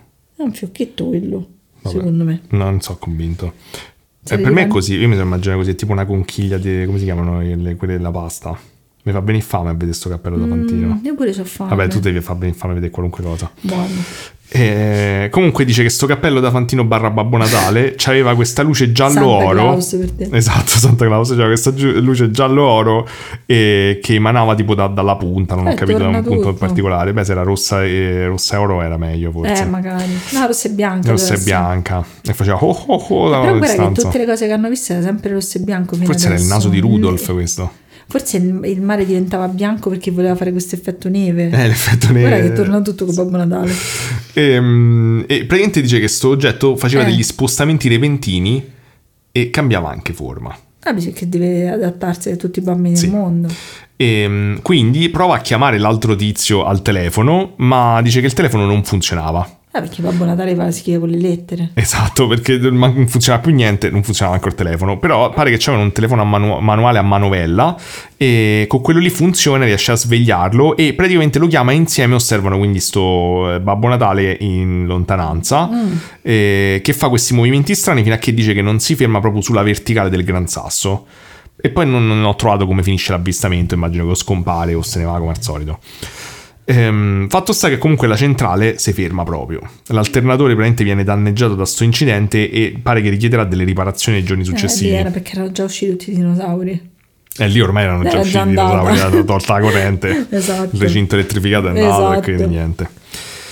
E pare appunto che questi fenomeni poi alla fine continuano anche un po' all'inizio del 79, però poi praticamente smettono molto Mm. Beh, sì, rapidamente. perché poi Babbo Natale cioè, magari certi ritardi li fa perché mi ha indeciso se sono buoni o no e poi finisce. Eh, da una mano alla Befana, poi sta Befana pure, no? Quindi alla fine Sì, poi la Befana secondo me lavora meno perché lavora solo in, in Italia, sì, capito? sì, eh, sì. E quindi più o meno questi sono i casi più interessanti, Eh. ma vi ripeto ce ne stanno molti altri se andate a cercare. E, mm, quali sono le spiegazioni di tutti questi Beh, non fenomeni? mi sento di doverla dare, ho già spiegato tutto. Eh, lo so, infatti, Abbiamo però beh, mi hai risol- rovinato Scusate, il podcast. abbiamo risolto tutto, cioè che ti devo dire, cioè più così... Ma hai anticipato, poi dici io che t'anticipo Cioè, e te mi hai rovinato Natale tutto. è una realtà da molti anni comunque. Beh, da tanti, Da sì. tanti anni. Da tanti, tanti. Allora, per la morte dei fratelli Fulgentis, praticamente i carabinieri fanno una, mm, delle indagini molto approfondite. Eh, Alla fine si convincono che ehm, sono i cacciatori, sì, i cacciatori, i pescatori di Frodo che secondo loro li hanno uccisi. ma come? Cioè, come? Allora, lì- secondo loro la dinamica è andata così. Eh, questi qui facevano una cosa che si chiama pesca a due, che credo siano tipo due barche che mettono una, ah, sì, sì, una e rete. passano tutti. Esatto, e praticamente, che non credo sia legale, non lo so come funziona, però praticamente dice che probabilmente hanno capovolto l'imbarcazione dei fratelli, questi sono, sono caduti nell'acqua e pare che Vittorio non sapesse nuotare e che quindi Gianfranco deve aver provato, non so da cosa lo sanno, provato varie volte a riportare il fratello in superficie senza successo e poi sono annegati tutte Eh, e ma non due. avevano acqua nei polmoni. Eh. Eh. E alcuni dicono che praticamente c'erano dei testimoni che però pare si siano tirati indietro poi quando sono arrivati i carabinieri e non hanno detto nulla. Mannaggia.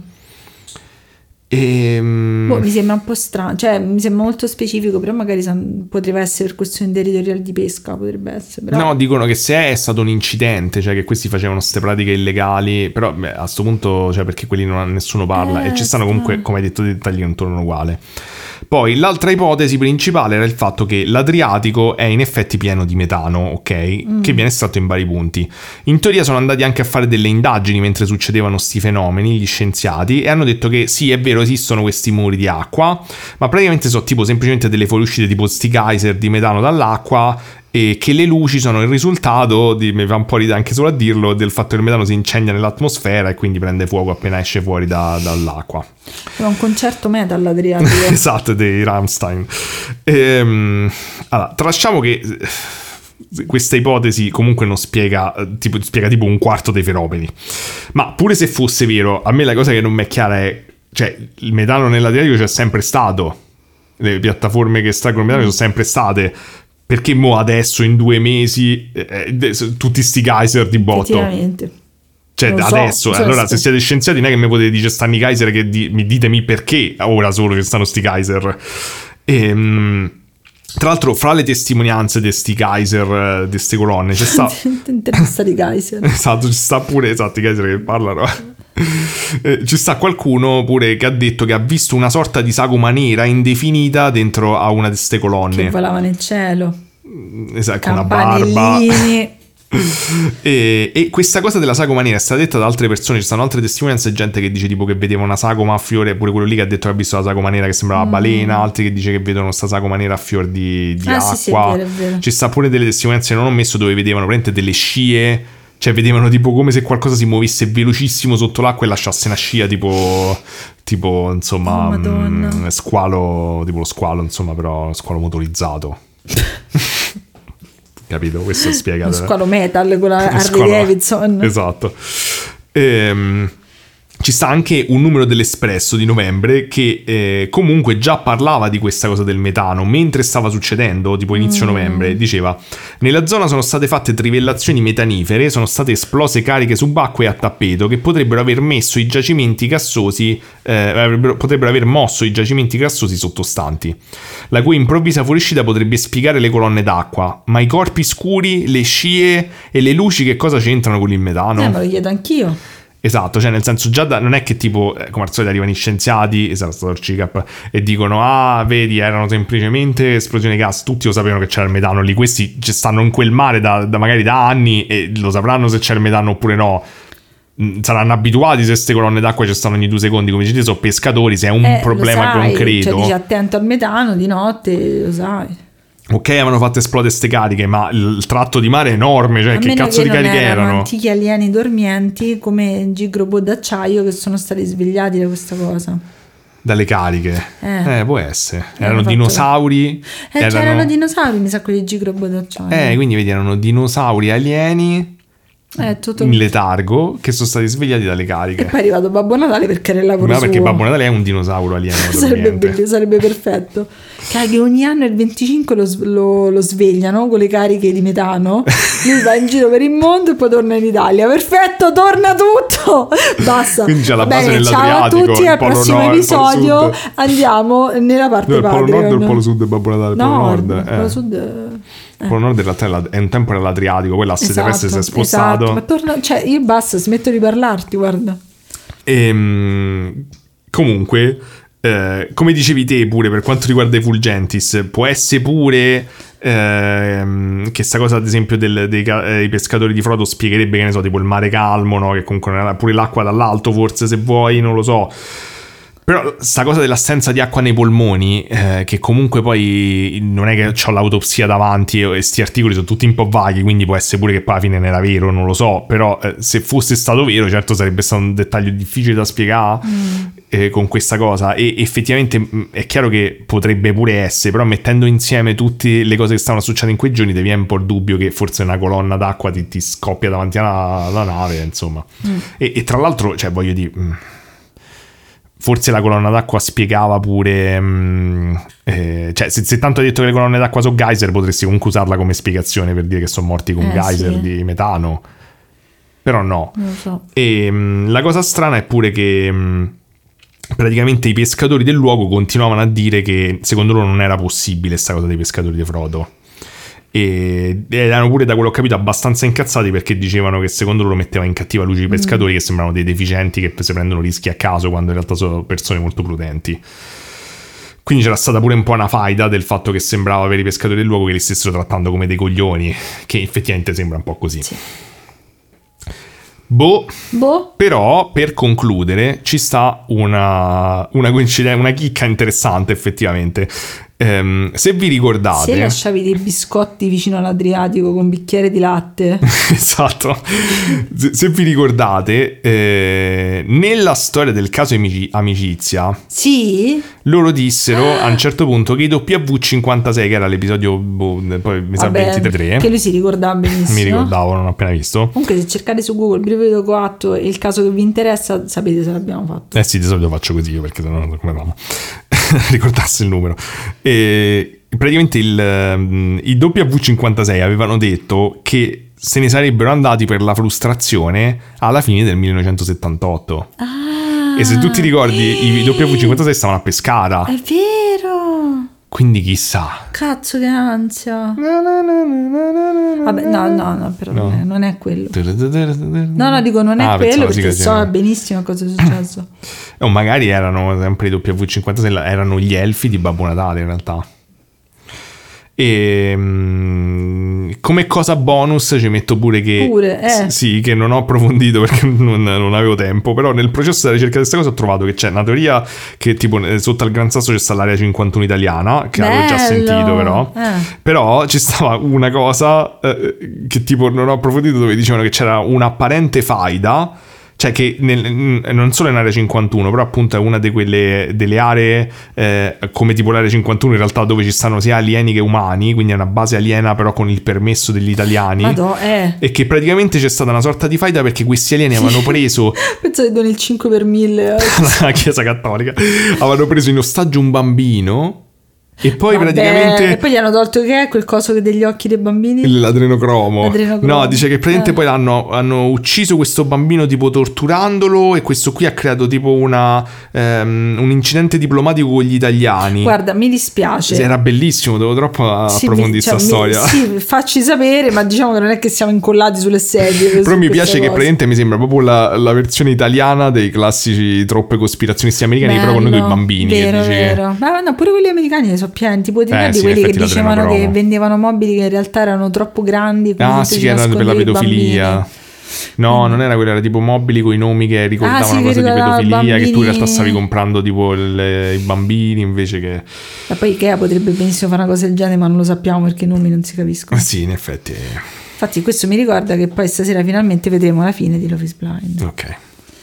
Vabbè, io comunque penso che sia tutto chiaro, non ho bisogno di commentare perché la mia teoria la sapete. Secondo me torna molto di più Babbo Natale che questo del bambino rapito che poi gli vediamo gli, Sì, gli questo sì. alieni. Secondo me torna anche molto più del, del metano che esplode e crea degli UFO per Ma aria che poi vanno via. Infatti chiedete sempre a me se avete dei dubbi su queste cose, polizia, io sono disponibile. Poi questo metano è stato a quanto pare estremamente selettivo perché ha fatto un mese e mezzo e poi mai più visto. Vabbè, che palle, pure il metano si deve riposare. E a quanto pare il metano poi spegne pure centrali elettriche. Ma certo. E niente, beh, interessante secondo me. Sì, strano, molto strano il fatto che sia così, cioè così tanti casi in così poco Mm, tempo. Tantissime testimonianze. Che ci sia pure questa morte in mezzo che magari una è solo una foto che una tragedia, sen- ma... una foto che c'ha senso. Cioè, Guarda, una foto giuro, effettivamente da quando abbiamo iniziato il podcast, questa è la prima foto che c'ha senso che mi fai vedere. Cioè, Sì. Sei contento? Dopo le puttanate, Ma perché secondo me negli anni fantasmi. 70 c'erano delle foto un po' più, un po' più Eh, interessanti. ma pure a livello di assassini negli anni 70. Oddio, forse da noi non hanno dato tra vi- mol- Mi 270.000 dispiace. virgolette soddisfazioni. Comunque sapete che la mostra dei killer sta per chiudere, ci sono gli ultimi giorni. Correte, correte, Oh, mostra dei killer, se ci dai mm, quanto? 25 euro a testa veniamo a vedere la mostra gratis. No, Io voglio vedere se me la, se me la offrono ci vado. ma non ci vado. Con i cartelloni belli, No. con i pastelli, poi puoi farne pure te dei cartelloni. No, non ci vado. Va bene, adesso che abbiamo richiesto ovviamente questi ingressi gratuiti della mostra degli assassini dove Daniele non vuole venire, No. eh, però ci verrai, se ci danno dei soldi ci andiamo. No! Devi, Dan- Daniele, So, essere un influencer funziona così. come si chiama? Un pupo Il pupo siciliano, siciliano. bravo, adesso che hai imparato. Daniele, essere influencer funziona così, se noi vogliamo fare Ah, questa ok. carriera, noi comunque dobbiamo accettare tutto, ci dobbiamo regalare quelle peggio cose. Ok. A me, un- a- ti Vuoi ricordi? vedere le mie nuove unghiette fatte da, dalle persone che fanno le unghie? Bene, eh, sono bravissimo, le unghiette attirano tantissimo, soprattutto se in un podcast.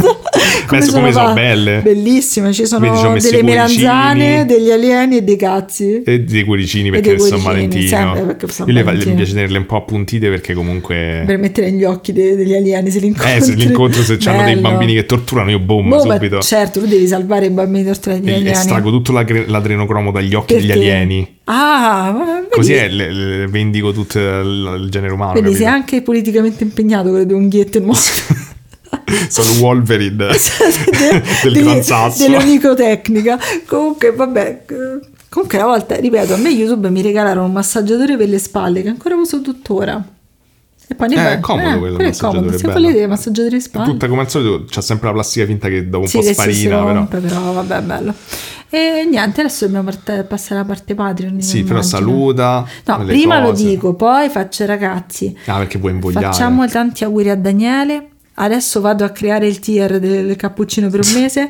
Ho, di- ho già deciso come si svolgerà e sarà fantastico. soltanto per voi, perché io quei soldi non li vedrò mai. Eh, ma che cosa gli, gli dai in cambio? No, scusa? allora, praticamente come funzionerà? Eh. Tu sarai Patreon, vedrai tutte le cose specialissime di Patreon. Sì. Però i cappuccini che berrò con quei soldi, almeno una volta alla settimana io ti taggerò col nome tuo dicendo grazie ah, per avermi offerto questo cappuccino e sarai l'eroe della mia vita, del cappuccino di soia e sarà bellissimo. Per un mese però, poi eh, bisogna cambiare. non funziona così Patreon. Sì, non puoi cacciare la gente. Vabbè, no, loro sanno come funziona, cioè, dovete accordare questa cosa, capito? Per me è perfetto, cioè, ma che, ma che geni siamo? Be- ma scusa, comunque GX c'ha i milioni, io non ce l'ho tutti questi soldi. Ma la tua strategia non serve per fare soldi, stai cacciando gente che ti sta dando soldi. Io voglio 10 euro da una persona ogni mese Che per cazzo di soldi cappuccino. sono? È tutto. Aspettate, poi. Poi dici perché J-Ax c'ha i milioni e te eh, no. Ho capito, però io, io non so reppare, però dicevo, eh, adesso mi faccio. lui. Mm, mo, mi, mo mi faccio i conti Eh. di quanto saranno questa cifra e poi la metterò. Sarà una sorpresa. Correte a correte, una persona Senti, sola. già potrebbe. mi sono trattenuto dal non dire nulla su Sanremo perché Guardate, allora, vi dico una cosa, Da- Daniele ha una lista perché Ah, lo si è diciamo nel sentito tutti, vabbè, sappiate che c'è una lista de- delle preferenze di Daniele su Sanremo che potrebbe come non potrebbe No. far vedere a determinate persone. Beh, Diciamo che non- ci tengo a precisare che non è una lista No, delle non l'abbiamo preferenze. visto Sanremo. No, ma non è neanche una No, lista è delle la preferenze. lista della è- vergogna. Ecco, definita la lista della vergogna, cioè chi, chi si deve vergognare di più e chi di meno, non, non ci sono delle preferenze. Poi non è basato sul carattere della persona, No, ma no, no, sulle no, pessime solo- solo sulle- capacità canore. No, neanche su quello, solo sulla qualità del pezzo che è stato presentato. Esatto, vabbè, comunque adesso mentre, mentre beh, ma adesso c'è il weekend, vi siete rilassati, vi siete ascoltati il brivido 4. È vero, che bello che possiamo dire avete finito la vostra Eh. settimana se siete gente che non lavora nei weekend. Se è se no- venerdì, io sto domani porterò Daniele a fare il suo pranzo di compleanno speciale a Ostia e, e niente, vi, vi salutiamo, vi auguriamo un buon weekend. E il cibo oggi eh, ha mal di pancia, povero amore. Quindi vi saluto anche lui. Però è stronzo come sempre. Ma è tanto carino. Eh, quello lo salva. Bene, andiamo a fare i nostri consigli di serie TV perché questa volta abbiamo tante tante serie TV chicche da consigliare. Bravo, in voglia, in voglia. Madonna. Poi non sanno che è tutta una, una cazzata La sta cosa perso- non ne fa schifo sto pazzo. Fatemi sapere chi poi si aggiudica il cappuccino. Il Ok. cappuccino.